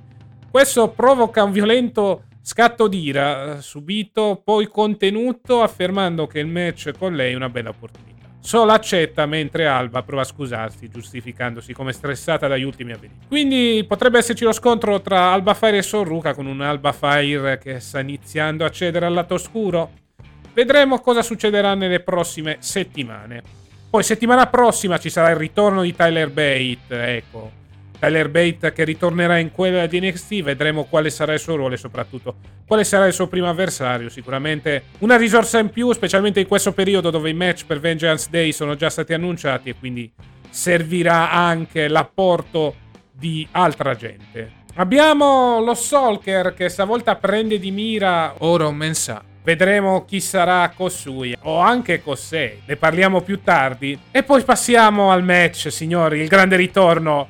Jinder Mahal che vince pure il suo match contro Julius Creed. Jinder Mahal che sta facendo le veci a tutti gli effetti di Virman, un Jinder Mahal che, vabbè, non è suo grande ring general, ha cercato di fare quello che ha potuto contro Julius Creed, match che è finito con la vittoria dell'indiano grazie all'interferenza da parte di Sangha. Questo sicuramente porterà a una continuazione della faida tra gli indiani e i Creed Brothers, nella speranza di poter finalmente vedere questo match tra i membri della Diamond Mine e soprattutto Sangha, però con Virman al suo fianco invece di Jinder Mahal. A proposito di hacker, di internet e cose varie, promo da parte di Stevie Turner, che ha praticamente la gimmick della streamer, ragazza proveniente da NXT UK che si unirà presso al roster. Mi ha fatto una buona impressione, secondo me potrebbe essere un prospetto interessante per la divisione femminile. Non gli manca nemmeno il carisma, quindi vedremo cosa succederà con lei. Sicuramente un altro dei nomi interessanti usciti da NXT UK, che adesso fanno il loro approdo su NXT dopo la chiusura della cosiddetta filiale inglese. E passiamo al main event: Gigi Dolin e Jessie Jane che vincono la 20 Women's Battle Royale. Dolin e Jessie Jane che quindi andranno a combattere contro Roxanne Perez in quel di Vegas Day, in un triple threat match. Per il resto match normale che mette in bella mostra alcune atlete di NXT, come ad esempio Sol Ruka, che si è comportata come la Kofi della situazione a tutti gli effetti, evitando l'eliminazione in una maniera spettacolare. Poi per il resto un match abbastanza normale, match che serve più che altro a costruire la divisione femminile per i prossimi mesi. Sicuramente speravo in un maggior utilizzo di Cora Jade, che ci saluta appena dopo 5 secondi dall'inizio dell'incontro. Per il resto tutto abbastanza normale. Finale naturalmente controverso. Finale che secondo me ci sta per continuare la storyline di Roxanne Perez contro i Toxic Attraction. Però un finale del genere messo lì dopo che hai visto tutte quelle cose come le sostituzioni, Virman, casino successo per il match valido per il titolo del mondo, ecco, secondo me ha reso lo show veramente, non dico brutto, però abbastanza mediocre. E infatti, a proposito della questione riguardante il titolo mondiale, a fine New Year's Evil passiamo nell'ufficio di HBK, dove viene sancito lo Steel Cage Match per Vengeance Day, quantomeno per rimediare a quanto accaduto nel match di questo martedì. Vedremo cosa succederà. Sinceramente un New Year's Evil che non è che mi sia piaciuto tantissimo, non dico sia stato il peggiore di tutti, però tra tutti gli eventi speciali di NXT sicuramente un evento che è stato molto al di sotto delle aspettative, vuoi per questa sostituzione che ha portato a Jinder Mahal, vuoi anche per questo match valido per il titolo del mondo che ha danneggiato l'intero evento. Poi vabbè, le cose buone ci sono state, abbiamo detto la Battle Royale che comunque è finita con un minimo di senso logico, il ritorno dei Gallas, poi abbiamo avuto la sostituzione di Virman. In generale uno show abbastanza al di sotto delle aspettative per quanto riguarda NXT. Ecco di nuovo Nick, stavamo continuando a parlare di NXT, praticamente stavo parlando probabile turn heel di Alba Fire con Sol Ruca. Ma io non è che ho visto che questo gran turn heel di Alba Fire, sinceramente. Sì, però sinceramente l'ho vista un po' incazzata con Sol Ruca, segno che uno scontro tra le due potrebbe andare oltre il rispetto da questo punto di vista. Ne abbiamo proprio bisogno di questa faida di mid-carding.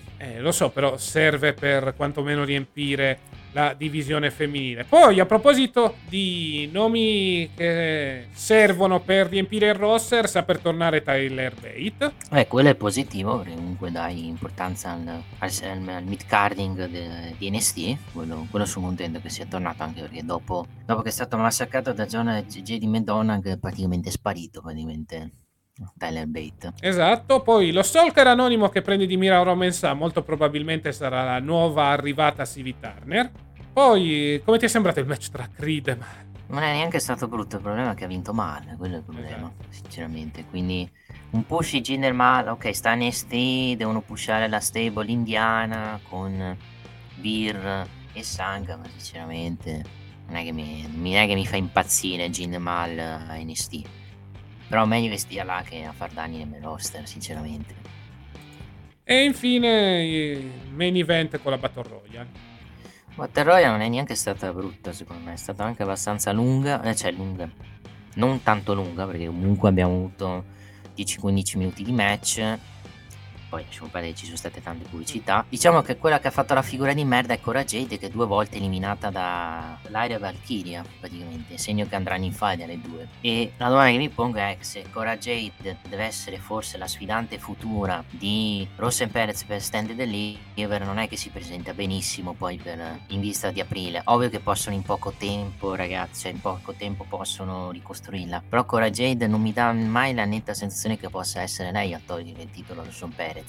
Anche perché la sua costruzione è 50-50, cioè una settimana la pushano, cioè una settimana vince, una settimana perde, una settimana vince, una settimana, cioè che costruzione può avere una per il titolo femminile se perde un giorno sì e un giorno no? Cioè non è credibile, sinceramente, e per quello ti dico che secondo me Cora Jade non toglierà il titolo Roxanne Perez, ma sarà un'altra persona.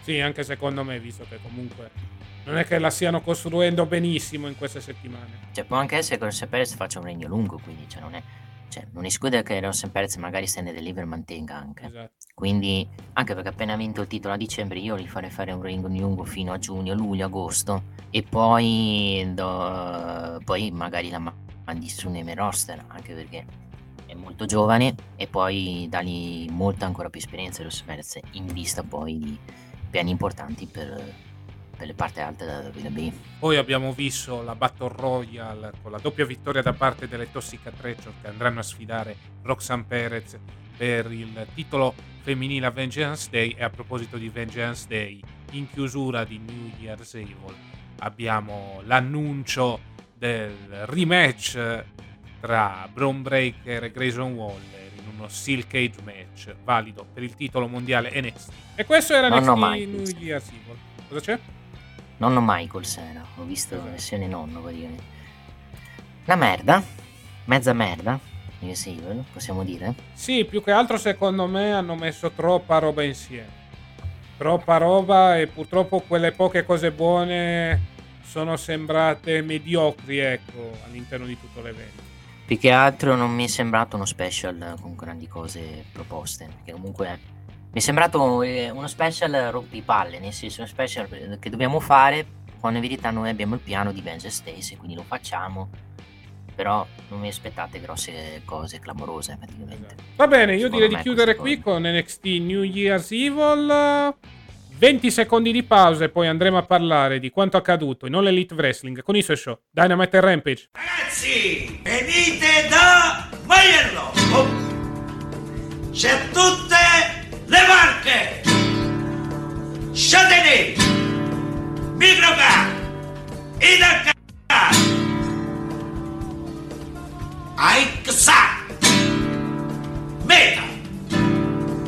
Una vasta gamma di usato! I ricambi, carrozzeria, ricambi. Che altro volete? Maiello suona pure la chitarra. Mamma mia ragazzi, una vasta gamma di usato ragazzi. E rieccoci qua per vedere e soprattutto per parlare di quanto è accaduto nello show dell'All Elite Wrestling. Partiamo naturalmente dallo show principale, ovvero sia Dynamite. Allora, io ti faccio io la domanda: a te è piaciuto questo Dynamite? Perché secondo qualcuno è il più grande, è stato il più grande show che ho visto di sempre. Poi c'è la no, perché rispondo a diciamo due Instagram di Mino Awesome che dice: dovete seguire Dynamite perché praticamente è stato un bellissimo show, questo è il vero wrestling, con l'altro di Spieregge che gli ha fatto ha leccato il culo, cioè un po'. E a me non piace praticamente i youtuber di wrestling che proprio esaltano in maniera esagerata l'AEW praticamente, per quanto comunque è stato un buon show quello di Dynamite di questa settimana, ma io definirlo un grandissimo show questo di questa settimana non sono proprio d'accordo sinceramente. Più che altro è uno show che ha avuto un buon opener e un buon main event che hanno innalzato il tutto. Abbiamo avuto un buonissimo opener tra Hangman Page e John Moxley, dove se ne sono date di santa ragione, vittoria da parte di Hangman Page. Poi Moxley rimane un po' intontito con Hangman Page e i suoi classici sensi di colpa. Abbiamo avuto un buon main event che ha finalmente chiuso la faida tra il Death Triangle e l'Elite con la vittoria da parte di Kenny Omega e Matt Jackson e Nick Jackson dei titoli trios. Poi nel mezzo qualcosa di interessante l'abbiamo avuto, come il ritorno di Adam Cole. Sì, il ritorno di Adam Cole, quello che ha fatto un ottimo promo e ti ha fatto anche capire che Adam Cole veramente stava rischiando anche la vita, perché comunque ha avuto problemi alla spalla, commozione cerebrale, problemi al cervello che gli ha portato a vomiti, vertigini. Per come l'ha raccontato, diciamo che ha rischiato, oltre al ritiro, ha rischiato anche la sua salute praticamente. Esatto. Ed è segno chiaramente che basta poco praticamente per non esserci più in questo mondo praticamente, e per non lottare più. Però a me è sembrato più un promo da face quello che ho sentito, anche quando ha detto adesso sono un pericolo per la brutta notizia, adesso sono un pericolo per voi backstage AEW.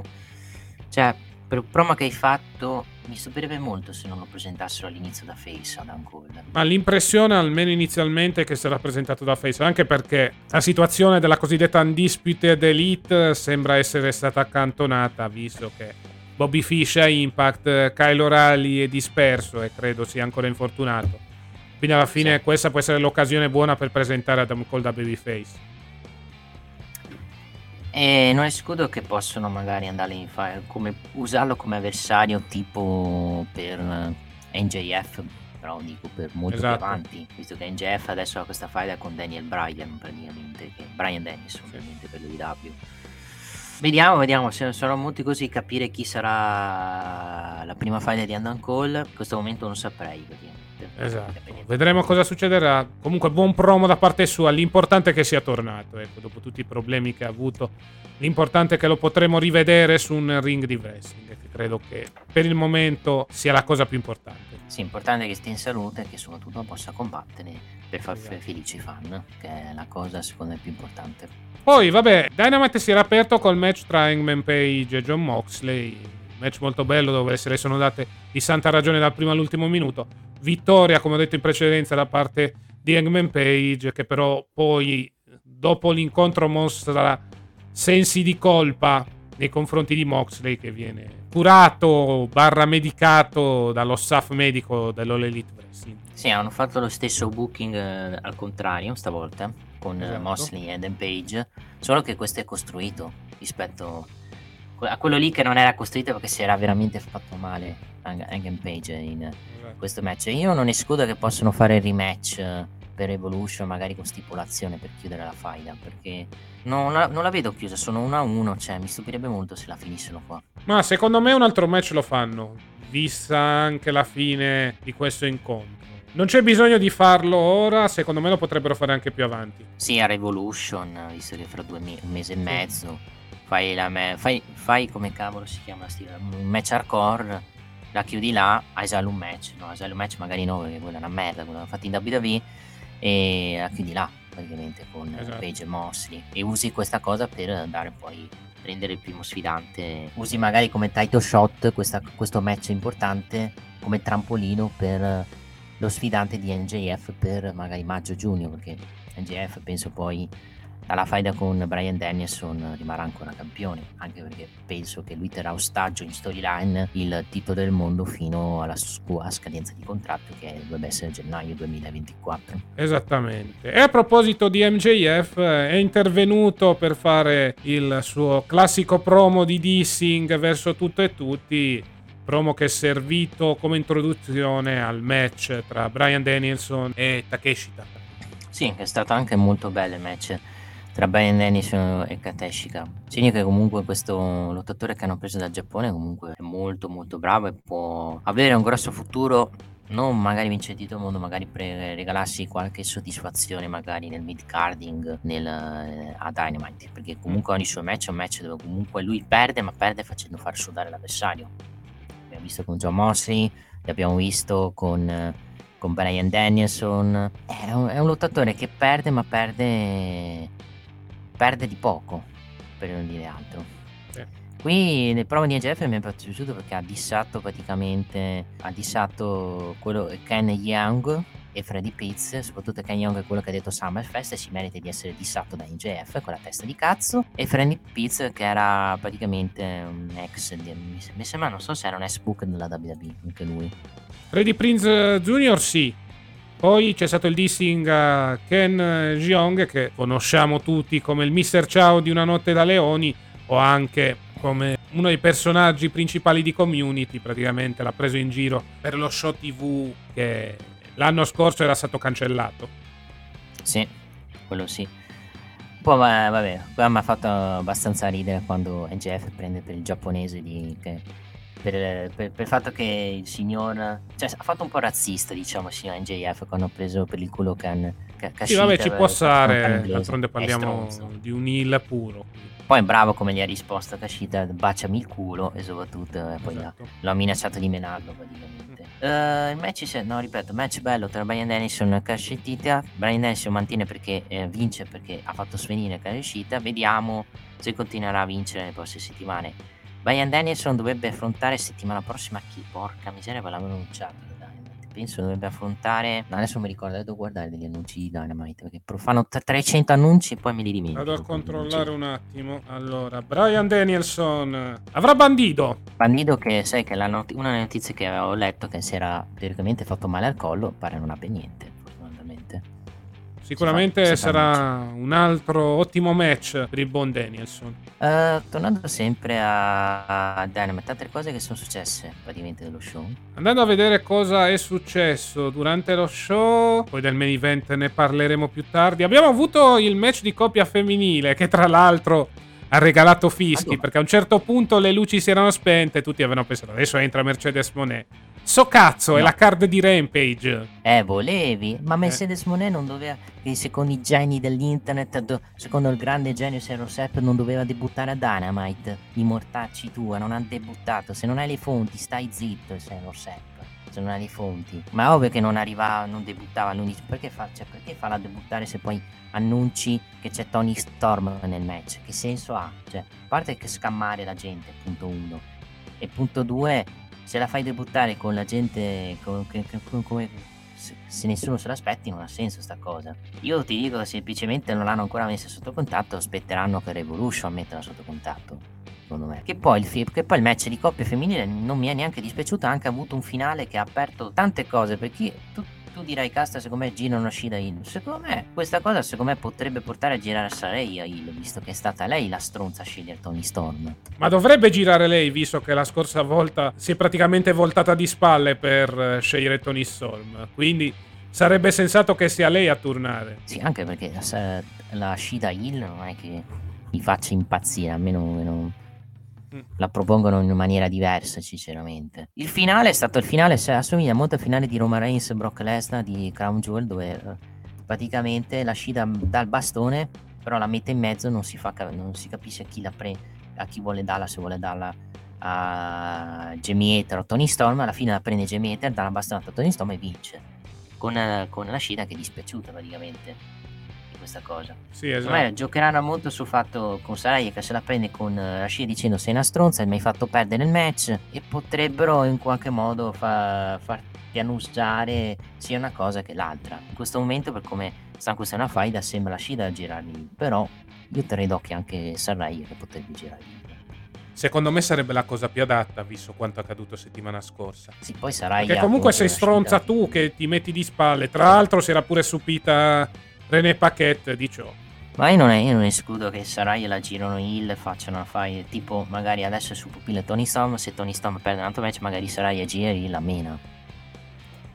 Possono anche fare così, possono fare tante cose. Il problema, quello che mi pongo è che mi ci poniamo un po' tutti. Jamie Hater sta facendo un grande regno, ma il problema è che viene sempre messo in secondo piano da altre faccende in questo momento. Più che altro è sempre assieme a Britt Baker, e quello è il problema principale, cioè la gente la vorrebbe face a furor di popolo, però è sempre lì. È sempre heel, non hanno il coraggio di girarla heel, quello è il problema. Esatto. Più che altro rispetto a Britt Baker sembra ancora una scagnozza, cioè sembra la scagnozza che però ha vinto la cintura. La scagnozza che però vince, esatto. Cosa diverso praticamente. Vediamo adesso, vediamo le prossime settimane come la girano questa questione di Tony Storm, Saraya, soprattutto di Shida che ha fatto perdere il match alle face, soprattutto chi passerà, chi farà, come ci farà capire buon Tony chi dovrebbe girare il in questo momento, perché sono tutti plausibili i turn. È plausibile sia il turn di Saraya sia il turn di la Shida. Avrebbe, per come ce l'hanno fatto vedere in TV, sembra che debba girare la Shida, però attenzione a Saraya che può sempre girare la frittata e anche lei girare il, secondo me. Poi vabbè, andiamo un po' con ordine adesso, perché credo che tutto quello che dovevamo raccontare, a parte il main event, lo abbiamo praticamente raccontato. Abbiamo gli Acclaimed, ne parleremo dopo quando andremo a trattare Rampage. Jungle Boy e Hook che fanno il loro debutto in tag team, battono il The Firm. C'è finalmente il suplex di Hook su Big Bill. È fatto anche abbastanza bene il suplex da parte di Hook su Big Bill. Più che altro una coppia che non mi dispiace, Jungle Hook, perché stanno abbastanza funzionando bene. Più che altro adesso dopo questo match voglio capire quali sono i piani per Hook. Cioè per Hook credo sia ancora difendere il titolo FTW, ma Jungle Boy io sinceramente non saprei dove metterlo in questo momento. Perché c'è sempre quella questione con Christian Cage che rimane lì a pendere. Bisogna vedere quando ritorna. È infortunato. Ma il problema è che infortunato e starà ancora fermo fino mi sa giugno, cioè mi sa che quel piano di Christian Cage è stato bloccato per quel motivo e non credo che la recuperano, secondo me, perché se la recuperi però con una fiamma un po' più spenta rispetto a prima, praticamente. Però rischi di lasciare Jungle Boy nel nulla più totale. Non lo so, o lo metto in divisione tag team proprio con Hook, fa magari qualche match tag team o qualche... Proveranno magari ad andare all'assalto a titoli di copie delle Acclaim, perché comunque in AEW gli Acclaim difendono anche i titoli contro i face, quindi potrebbero anche andare per le difese titolate di coppia, cioè per andare come sfidante ai titoli di coppia. Poi vediamo. In questo momento Jungle Boy e Hook non credo abbiano dei piani importanti, perché semplicemente comunque sono quegli avversari che potrebbero lottare, o uno è infortunato o un altro diciamo bloccato in altre faide, sinceramente. Vedremo sicuramente, vabbè, un match che comunque serve a pushare i due giovani. Finalmente abbiamo questo spot del suplex, molto molto bello dal punto di vista visivo. Vedremo poi quale sarà il futuro sia per Hook che per Jungle Boy, perché al momento... Almeno Hook ha il titolo FTW, Jungle Boy è un gran punto di domanda. Il Jungle Boy purtroppo è fermo, è bloccato, è in stand-by al momento. Esatto. Passiamo, vabbè, a René Paquette che intervista il vincitore del Golden Globe, Paul Walter Hauser, poi lo vedremo in quel di Rampage.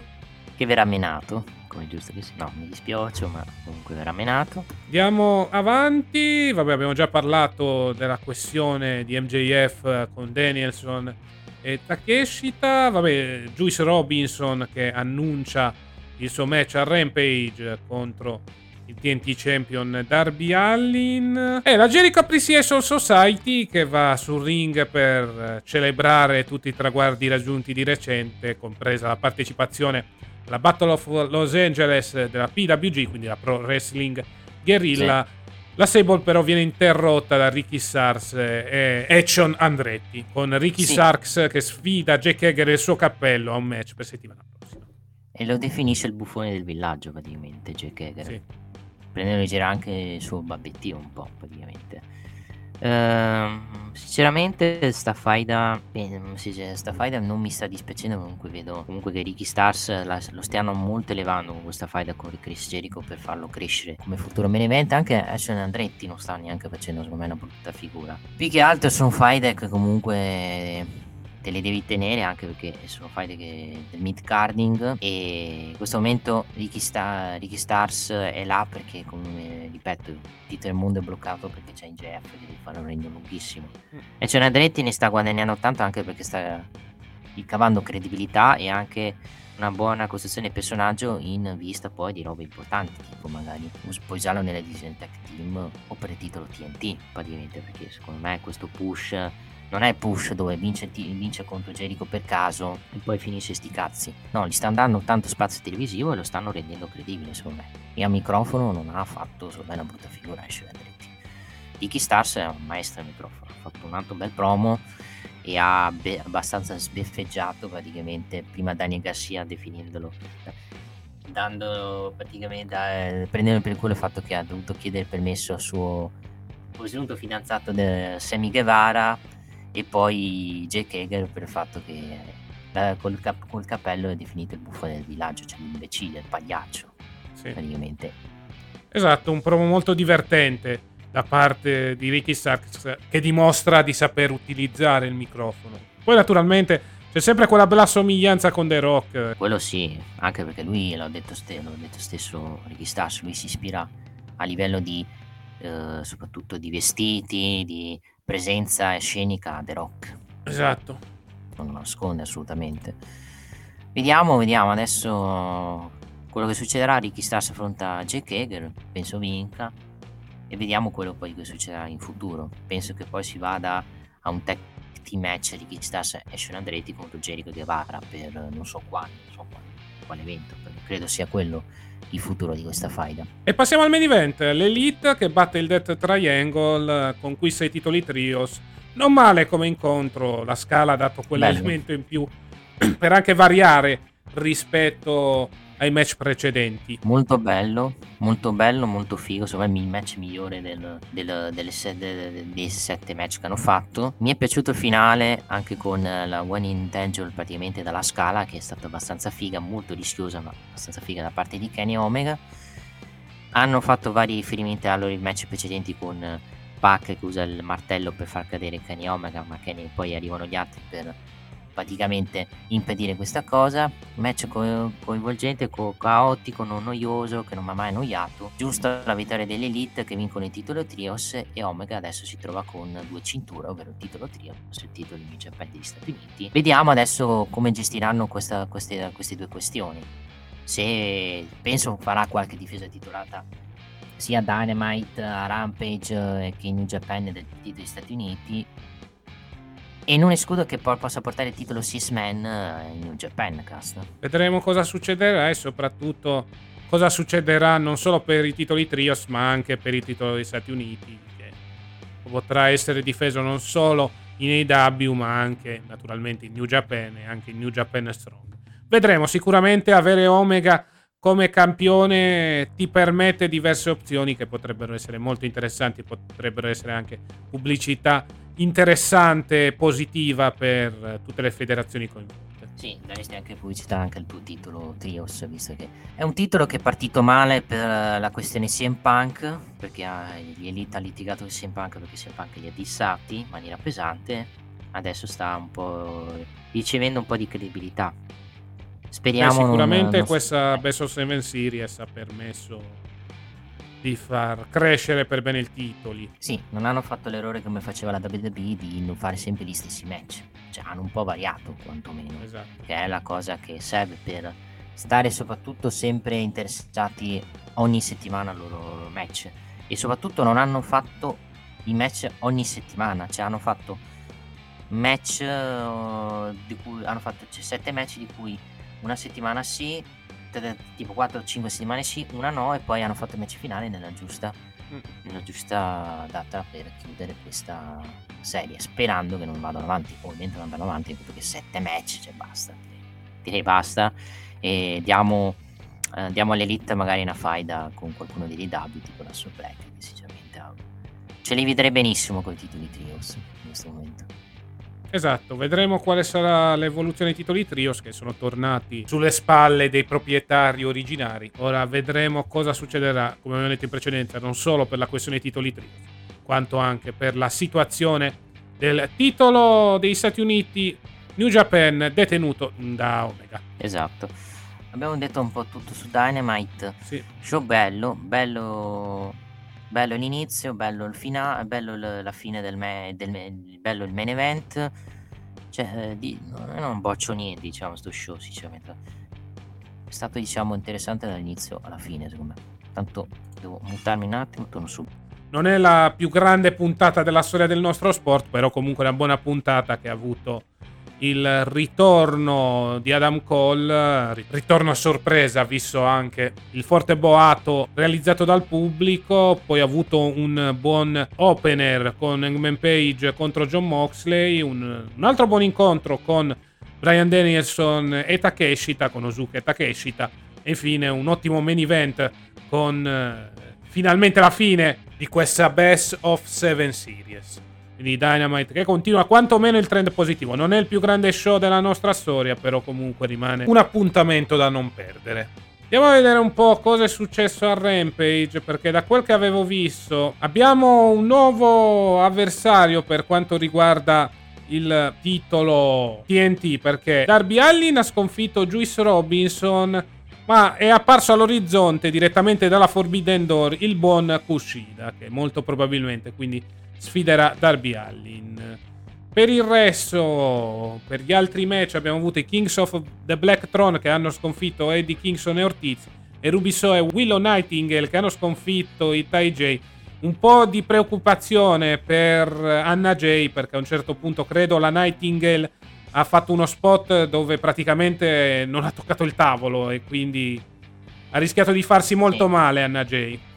È stato anche molto violento quel match, hanno perso sangue di sangue, è stato anche il match migliore di Rampage di questa settimana.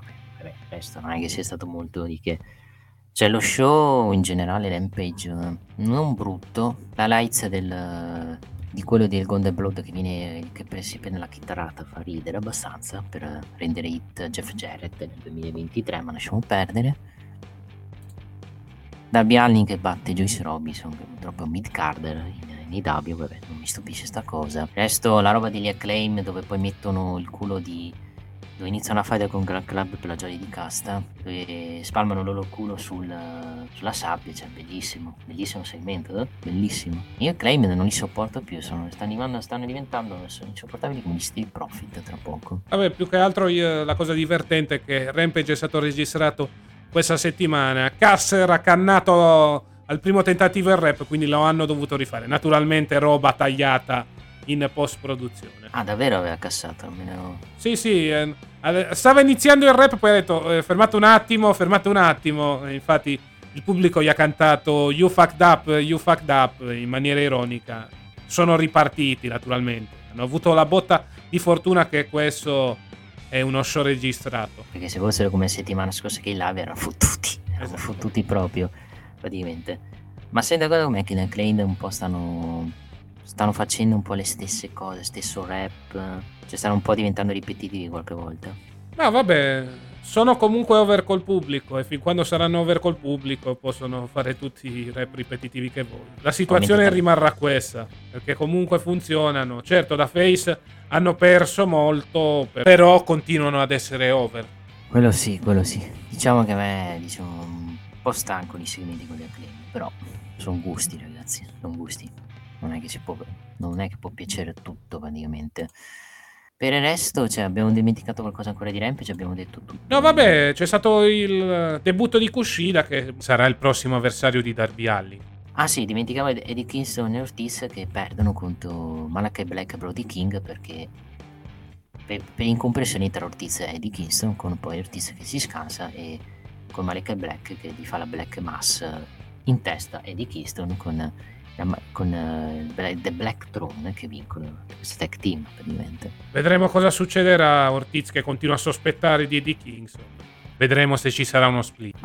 Sinceramente non so che ne giova dei due split, sinceramente è una faida che ovviamente non è che mi frega tantissimo, però il problema è che Eddie Kingston in questo momento non sanno quello che fargli fare, cioè continua a come sta ancora pagando litigio con Semi Guevara che ha avuto in estate, infatti stanno continuando a vegetare a Rampage. Il povero Eddie Kingston ha perso tutti i match importanti, adesso è relegato a Rampage. Per quello io non escludo che sia stato punito per mandandolo a Rampage per la litigata con Semi Guevara, che però lui può provocare, però se Eddie Kingston gli mette le mani addosso non va bene, okay. Grande Tony. Vabbè, Semi Guevara ha avuto come testimone al matrimonio Tony Khan e questo la dice lunga su internet. È lecchino di Tony Khan, diciamocelo. Un lecchino, lui e Temi, sono due lecchini praticamente. E non mi stupisce il fatto anche che un altro che ha litigato con Semi Guevara sta per andarsene, parlo di Andrade ovviamente. Sì, Andrade che sembra essere sempre più sul piede di partenza per tornare da Paparino e soprattutto dalla mogliettina. Sì, da Charlotte, secondo me, per stare molto vicino a Charlotte Flair. Esatto, visto che si sono sposati l'anno scorso. Sì, ci starebbe anche la faida con Santos Escobar, magari, a SmackDown. Sì, non sarebbe male. Sarebbe un bel confronto con Zelina Vega di mezzo. Va bene, Cassa, direi di vedere i match che sono stati annunciati sia Dynamite che Rampage e poi chiudiamo con l'AEW. Sì, andiamo a controllare i match annunciati per settimana prossima. Tra l'altro abbiamo anche un match per Rampage che sarà tra Eccion Andretti e Daniel Garcia. Poi settimana prossima avevo già visto così velocemente, ci saranno Young Bucks contro i Top Flight. Sì. Avremo Kushida contro Darby Allin, poi Ricky Stars contro Jake Hager e Bryan Danielson contro Bandito. E basta, direi, Cassa, di chiudere con l'AEW. Esatto, chiudiamo con l'AEW, quindi 20 secondi di pausa e poi andremo a parlare di quanto accaduto in quel di WWE SmackDown. ridere, ballo ballo. WineLivery.com, vini, birre, drink a casa tua subito, consegna in 30 minuti alla temperatura ideale direttamente dal produttore, così risparmi. WineLivery.com. E rieccoci qua per parlare di quanto accaduto l'ultimo show della settimana, ovvero sia WWE Friday Night e SmackDown. Uno SmackDown che ha avuto come main event Kevin Owens contro Sami Zayn. Sì, l'ennesima battaglia tra Kevin Owens e Sami Zayn, visto che si sono affrontate quelle 300 volte da quando sono in WWE e soprattutto anche in altre federazioni, perché se contiamo i numerosi match che hanno fatto, ormai si contano su una dita di una mano, sono 200 i match che hanno quasi fatto i due, praticamente. In generale come show mi è piaciuto più di Raw, perché hai avuto un bel opener su Metro Gunther Strowman, non so se sei d'accordo. Sì, un buon opener, secondo me penalizzato dalle pubblicità. Secondo me ci sono state troppe pubblicità durante quell'incontro. Vabbè, quello lo sai, che ci sono troppe pubblicità. Il pubblico, ho visto più vivo il pubblico rispetto al solito pubblico monotono, noioso, soprattutto nel match iniziale, perché il pubblico era più pro Strowman nel match con Gunther. Ok, Gunther sta sul cazzo al pubblico perché è heel, però ho visto un pubblico molto coinvolto nel match e secondo me ha anche aiutato nella buona resa del lottato che c'è stato tra Gunther e Braun Strowman. Diciamo che il finale, la powerbomb, posso capire il fatto che non sia stata eseguita bene perché pesa tantissimo Strowman, però ho avuto un po' di paura che si facesse male Strowman, no? Per come ha fatto la powerbomb il buon Gunther.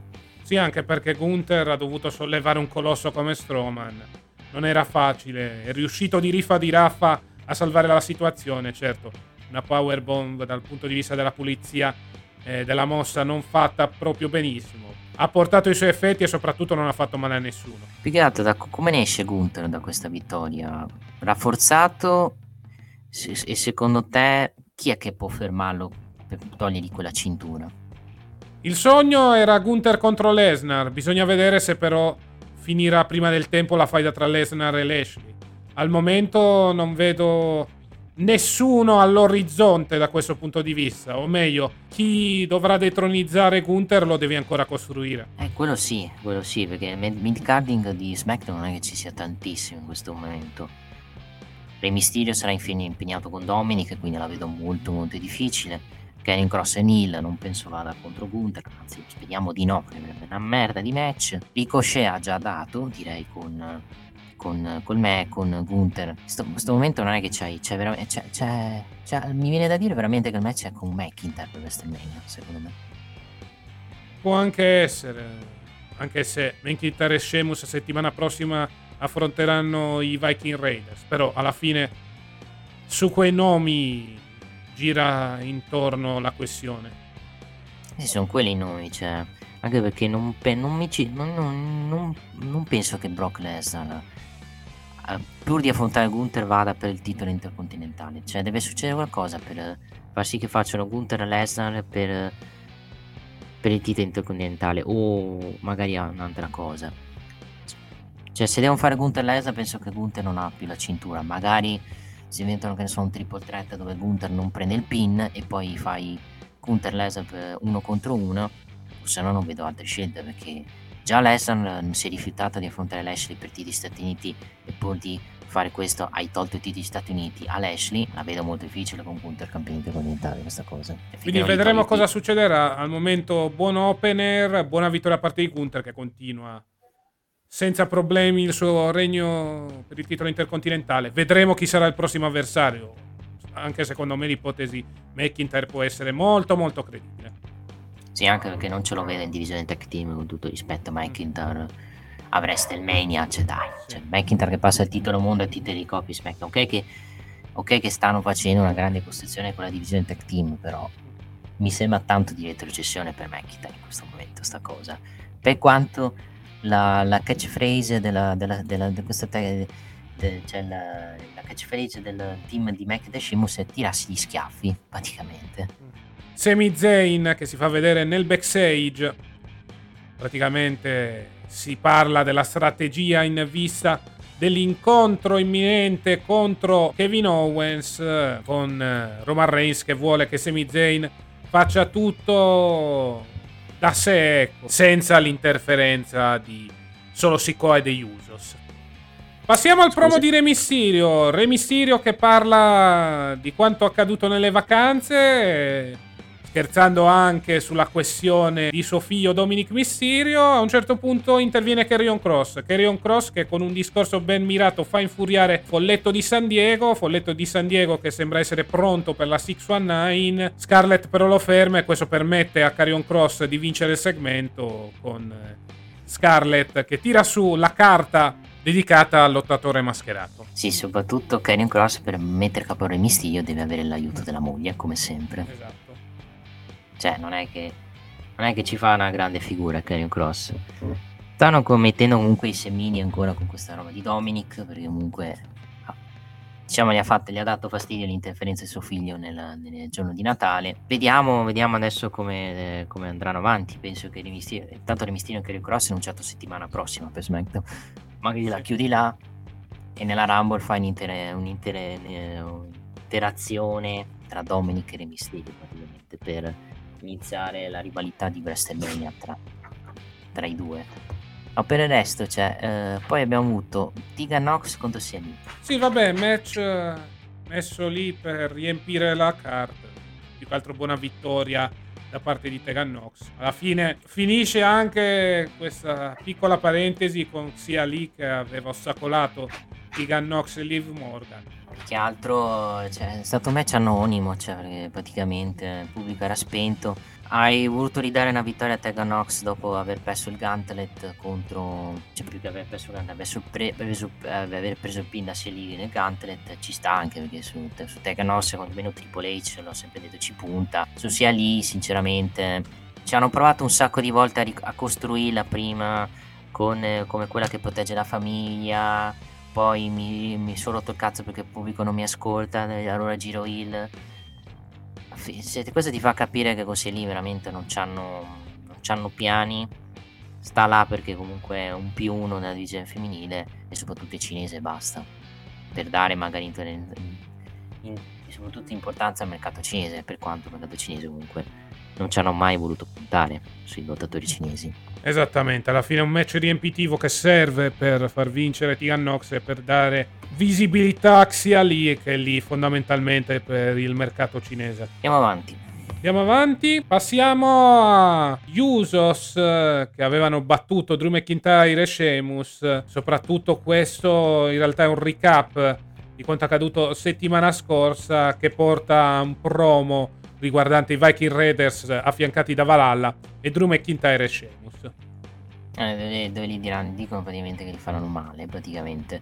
Che io non me ne ero accorto che i Viking Raiders avevano attaccato Sheamus e McIntyre, poi l'ho scoperto su www.com sta cosa, su YouTube, perché all'inizio non ne abbiamo parlato perché non era stato pubblicizzato sto attacco dei Viking Raiders ai danni di McIntyre e Sheamus, segno che comunque li lasciano là nella divisione tech team in attesa praticamente di piani più importanti per McIntyre Sheamus praticamente.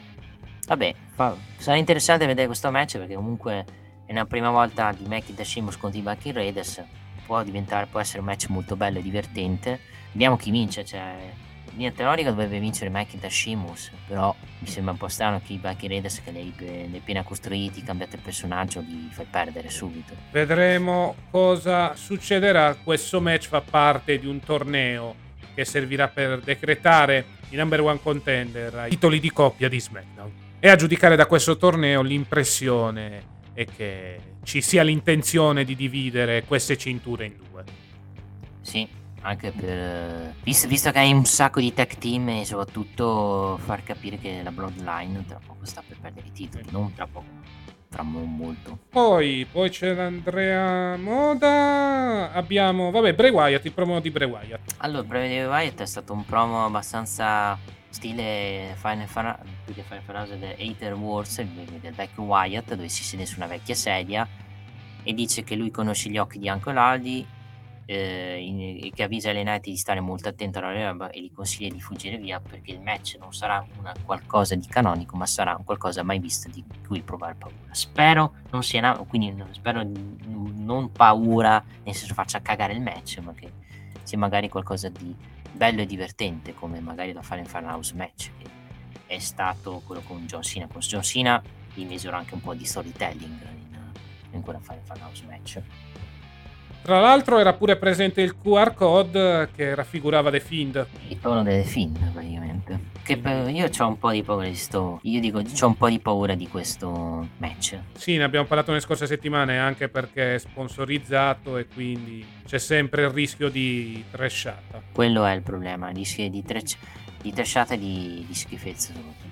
Poi c'è un confronto al microfono tra Kevin Owens e Sami Zayn, dove praticamente Kevin Owens gli fa capire che la Bloodline sta usando.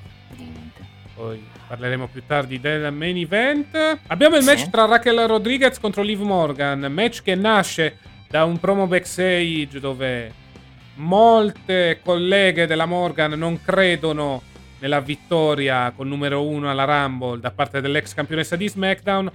Questo fa partire uno scontro tra Raquel Rodriguez e Liv Morgan, con Liv Morgan che rifila uno schiaffo a Raquel Rodriguez. Questo a sua volta porta a un match tra le due con vittoria da parte di quella che fino a poco tempo fa era la number one contender per il titolo femminile di SmackDown. Sì, io non credo che Liv Morgan possa vincere la Royal Rumble, anche perché anche a livello di booking, a livello di scelta, Liv Morgan è una scelta un po' scelerata, cioè partire per primo per avere più scelta di vincere la Rumble, cioè un po' una scelta un po' del cavolo quello che ha fatto Liv Morgan.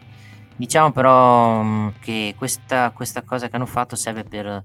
Lo abbiamo sempre ripetuto, per fargli fare un buon minutaggio a livello di Rumble, tipo 30-40 minuti di minutaggio, con praticamente poi lei che arriva stanca e viene eliminata poi da quella che vince la Royal Rumble, che può essere un Ripley o qualcun altro praticamente. Vediamo, c'è Liv Morgan e Raquel Rodriguez, quello che adesso sono le Royal Rumble, le due sinceramente... Una può fare una bella figura e l'altra, dopo aver perso con Ronda Rousey, deve essere ricostruita. Ok, che ha vinto oggi contro Liv Morgan perché gli ha impedito di andare sul tavolo, perché voleva schiantare lei, cioè praticamente Liv Morgan la gimmick di Jeff Hardy, solo che non si ubriaca, questa è la differenza. Diciamo che sinceramente Raquel Rodriguez devono ricostruirla, perché comunque la sconfitta con Ronda Rousey gli ha dato un netto ridimensionamento, perché ha perso pulito. Ok, che aveva il braccio rotto, aveva il braccio distrutto, però comunque ha perso e l'ha rimessa dietro la lista, la buona Raquel Rodriguez. Vediamo quello che succederà per le due. Match che non è stato più interessante rispetto a quello di Teganos quanto sia lì. Se mi chiedete se Raquel Rodriguez possa fare una buona Royal Rumble, sì, secondo me può fare una buona Royal Rumble, ma non vi aspettate che possa arrivare in fondo. Secondo me è già tanto, più che già tanto, se magari fa un record di eliminazione, magari record di eliminazione no, ma sia lei alla mattatrice a livello di eliminazione, cioè o lei o Rhea Ripley secondo me possono fare le mattatrici a livello di eliminazioni, nel senso di chi fa più eliminazioni in questa Rumble. Sì, può essere la mattatrice, la protagonista, però molto probabilmente potrebbe non essere la vincitrice, anche se comunque per questa Rumble non abbiamo una vincitrice sicura, quindi tutto può ancora succedere. Sì, non hai una vincitrice, a parte che hai solo 9 partecipanti, ma adesso ripiloghiamo, cioè ne hai 8-9. In questo momento è un po' presto fare un'idea di chi possa vincere la Rumble. Poi sappiamo tutti benissimo che, se guardiamo i nomi, l'unica che può vincere la Royal Rumble è Rhea Ripley, gli altri sono là. Se non si aggiunge una Becky Lynch, non si aggiunge, che ne so, una Ronda Rousey che torna per rivincere la Royal Rumble, ovviamente non la vince perché l'ha già vinta l'anno scorso, diciamo che il parco favoriti si diminuisce tantissimo, perché si restringe, nel senso passa da 3-4 favoriti a uno solo, perché sinceramente Candice LeRae, per come la stanno costruendo, non ci crede neanche lei che possa vincere la Royal Rumble. Il Morgan parte per prima e la vedo difficile che possa vincere, Raquel Rodriguez non ne parliamo addirittura, cioè per come stanno costruendo la Royal Rumble femminile. Vedremo anche qualche leggenda, secondo me. Non escludo che rivedremo le solite Molly Holly, magari con la Jamie Might Holly, magari Lita farà qualche partecipazione, ma non escludo addirittura che vedremo molta gente di NXT 2.0 fare la Royal Rumble, quindi una Roxanne Perez magari, visto che è campionessa NXT, potrebbe fare la Royal Rumble femminile, per soprattutto dargli spazio e visibilità. Esattamente, perché comunque devi riempire la risa reale, devi mettere più gente possibile. No, Mickie James non penso, Mickie James sta Impact, ha già dato l'anno scorso Mickie James, poi faccio i complimenti a Mickie James che ha vinto il titolo di Impact non ritirandosi praticamente. Ricordiamo che il nuovo direttore dell'autorità di Impact Wrestling è Santino Marella. Andiamo avanti, Gasta. Vabbè, video, serie di segmenti. Abbiamo video di Cody, abbiamo l'annuncio che tra 2 settimane Karrion Kross affronterà Rey Mysterio, abbiamo soprattutto il confronto backstage tra Sonya Deville e Charlotte Flair. Ah sì, di Sonya Deville io dico una cosa. Secondo me sono saltati di piani grossi, di piani alti. Anche perché non mi spiego una Sonya Deville che perde scorsa settimana contro Charlotte Flair in maniera pulita, attaccare Charlotte Flair per pretendere un anti-title shot dopo che è stata sconfitta in maniera netta. E lì se fai 2+2, il motivo più semplice secondo me è che Ronda Rousey non si presenterà al Royal Rumble, non si presenterà per i prossimi eventi perché ha litigato con la dirigenza, con anche magari Booker sinceramente, perché comunque la Ronda Rousey che abbiamo visto in questo periodo era una Ronda Rousey palesemente scazzata, una Ronda Rousey che era là solo per soldi, perché la Ronda Rousey che abbiamo visto nella prima stint era una Ronda Rousey che rideva, una Ronda Rousey felice, che si impegnava. Questa è stata praticamente lei è stata chiamata perché praticamente avevano bisogno di una carta importante per WrestleMania, strapagandola. E abbiamo visto poi i risultati a livello di stint, come è stata un po' rovinata non solo per il suo scarso impegno suo, ma anche per come l'ha bucata di merda nella route WrestleMania e soprattutto poi nel resto del suo stint da campionessa praticamente. Sì, esattamente, una Ronda che nell'ultimo regno ha veramente, non dico fatto cagare, ma poco ci mancava, specialmente in questo stint al di sotto delle aspettative. Non mi stupirei anche che se ne sia voluta andare anche alla luce di quello che abbiamo visto col cambio di titolo, cioè un cambio di titolo molto veloce. Sì. Avrà fatto capire che la situazione tra la Rousey e la WWE non è delle più amichevoli. Sì, che poi la Rousey poi in una sua diretta ha detto il 3 febbraio avremo notizie importanti, nel senso, cioè, perché lei non sa, perché la questione in vendita ha messo back dicendo ci sono possibili novità, non so neanche se ci sono l'aliment il 3 febbraio, quindi esatto. Può dire tutto o può dire nulla quello che ha detto Ronda Rousey. Spiega però il fatto che comunque hanno dovuto cambiare i piani mettendo Sonya Deville, per quanto sinceramente non sia credibile secondo me Sonya Deville contro Charlotte. Esattamente. Va bene, passiamo al main event, Kevin Owens contro Sami Zayn, match che non è stato malaccio. Poi però arriva la vittoria per squalifica di Kevin Owens a causa dell'interferenza di Solo Sikoa e degli Usos. Sì, è stato bellissimo il match, sono d'accordissimo con Cass del fatto che le pubblicità hanno abbastanza limitato il livello di match, più che il livello lottato hanno fatto vedere poco del match che c'è stato poi nell'arena. Io non lo trovo scandaloso il finale, perché comunque ha senso per il proseguimento della storyline il fatto che gli Usos fanno costare la squalifica a Sami Zayn, portando finalmente al dubbio che quello che ha detto Kevin Owens alla fine risulti vero, ovvero che la Bloodline la sta usando sta usando Sami Zayn per un solo scopo, ovvero per proteggere Roman Reigns come campione praticamente. E questo dubbio sta iniziando a sorgere Sami Zayn con questo finale dove la Bloodline senza motivo, parlo degli Usos e se lo si qua, ha fatto perdere per squalifica Sami Zayn, con Sami Zayn che era lì tintuntante, ma alla fine poi ha accettato il verdetto, per quanto comunque non era contento della situazione. Vediamo adesso come si va la situazione, c'è una firma di contratto settimana prossima a SmackDown, lì penso che Kevin Owens metterà altri semini per entrare nel cervello di Sami Zayn e fargli capire chiaramente che deve svegliarsi e soprattutto liberarsi dalla Bloodline, perché saranno poi i primi a metterlo in quel posto minandolo. Esattamente, quindi vedremo cosa succederà nelle prossime settimane. Certo è che ci stiamo sempre più avvicinando anche all'evento in quel del Canada, ovvero sia Elimination Chamber. Molto probabilmente lì avremo lo scontro tra Sami Zayn e Roman Reigns con il titolo in discussione. Almeno per il momento alla Rumble ci sarà un altro canadese, ovvero sia Kevin Owens. Non penso vinca, Kevin Owens anche non ha speranze. Sarebbe bello però, penso che non vinca il match contro Roman Reigns. Post match con The Rock, sai che non lo fanno secondo me, sinceramente. Se è il main event lo fanno, ma se non è il main event non lo fanno il post match con The Rock. Vedremo, sicuramente sarà una Rumble molto interessante che forse potremo seguire in live reaction. Non vi assicuriamo ancora niente, stiamo lavorando per voi. Sì, lo facciamo per voi. Vi aggiorneremo sui social, diciamo, questo si può dire. Esattamente. Detto questo è la SmackDown, una buona puntata dove sono successe cose, l'importante è che succedano, ecco, e soprattutto continua questa storyline di Zayn all'interno della Bloodline, che sta diventando molto molto intrigante. Sì, sono successe cose, hai avuto un bel opener, un bel main event, il resto accettabile, niente di più. Diciamo che SmackDown ha più vantaggi rispetto a Raw, il fatto che dura 2 ore, soprattutto il fatto che hai più star power rispetto a Raw, che deve trainare lo show in uno show che c'è poco star power e soprattutto ha un'ora di show in più che danneggia letteralmente lo show rosso, purtroppo. Per settimana prossima sono stati annunciati la firma del contratto con Roman Reigns, con Kevin Owens, è stato annunciato Rey Mysterio contro Karrion Kross e il primo match del torneo per la title shot al titolo di coppia di SmackDown tra gli Usos, tra i Viking Raiders contro McIntyre e Sheamus. E basta, praticamente.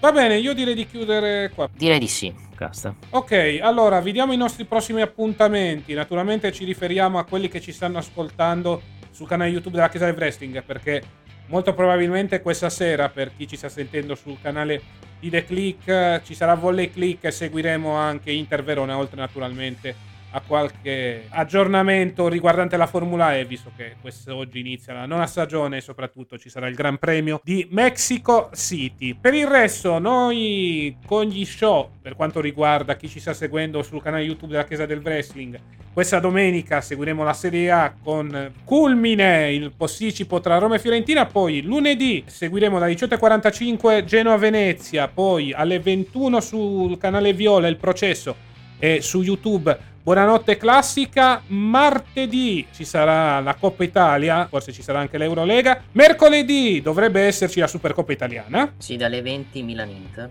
Milan-Inter. E poi seguiremo tutto il resto, come ad esempio la Juve in Coppa Italia contro il Monza e chi più ne ha più ne metta. Con wrestling il prossimo appuntamento sarà naturalmente con il podcast e ci avviciniamo sempre di più alle serate riguardanti i pronostici della Royal Rumble, che verranno preceduti dagli appuntamenti con Wrestling Review, dei quali vi aggiorneremo sui nostri social. Va bene, Casta. Detto questo, io ero Casta, come c'è stato Nick? Grazie a tutti, ci vediamo settimana prossima col podcast. Iscrivetevi al canale della Chiesa del Wrestling, mettete un cuoricino soprattutto e seguiteci sui social. Detto questo, grazie per averci seguito, seguiteci sui nostri social Facebook, Twitter e Instagram, ma soprattutto seguiteci sul canale YouTube di The Click, sul canale Viola di The Click Official e sul canale YouTube della Chiesa del Wrestling. Sei Tune, sei Click, sei Chiesa del Wrestling. Alla prossima! Ciao!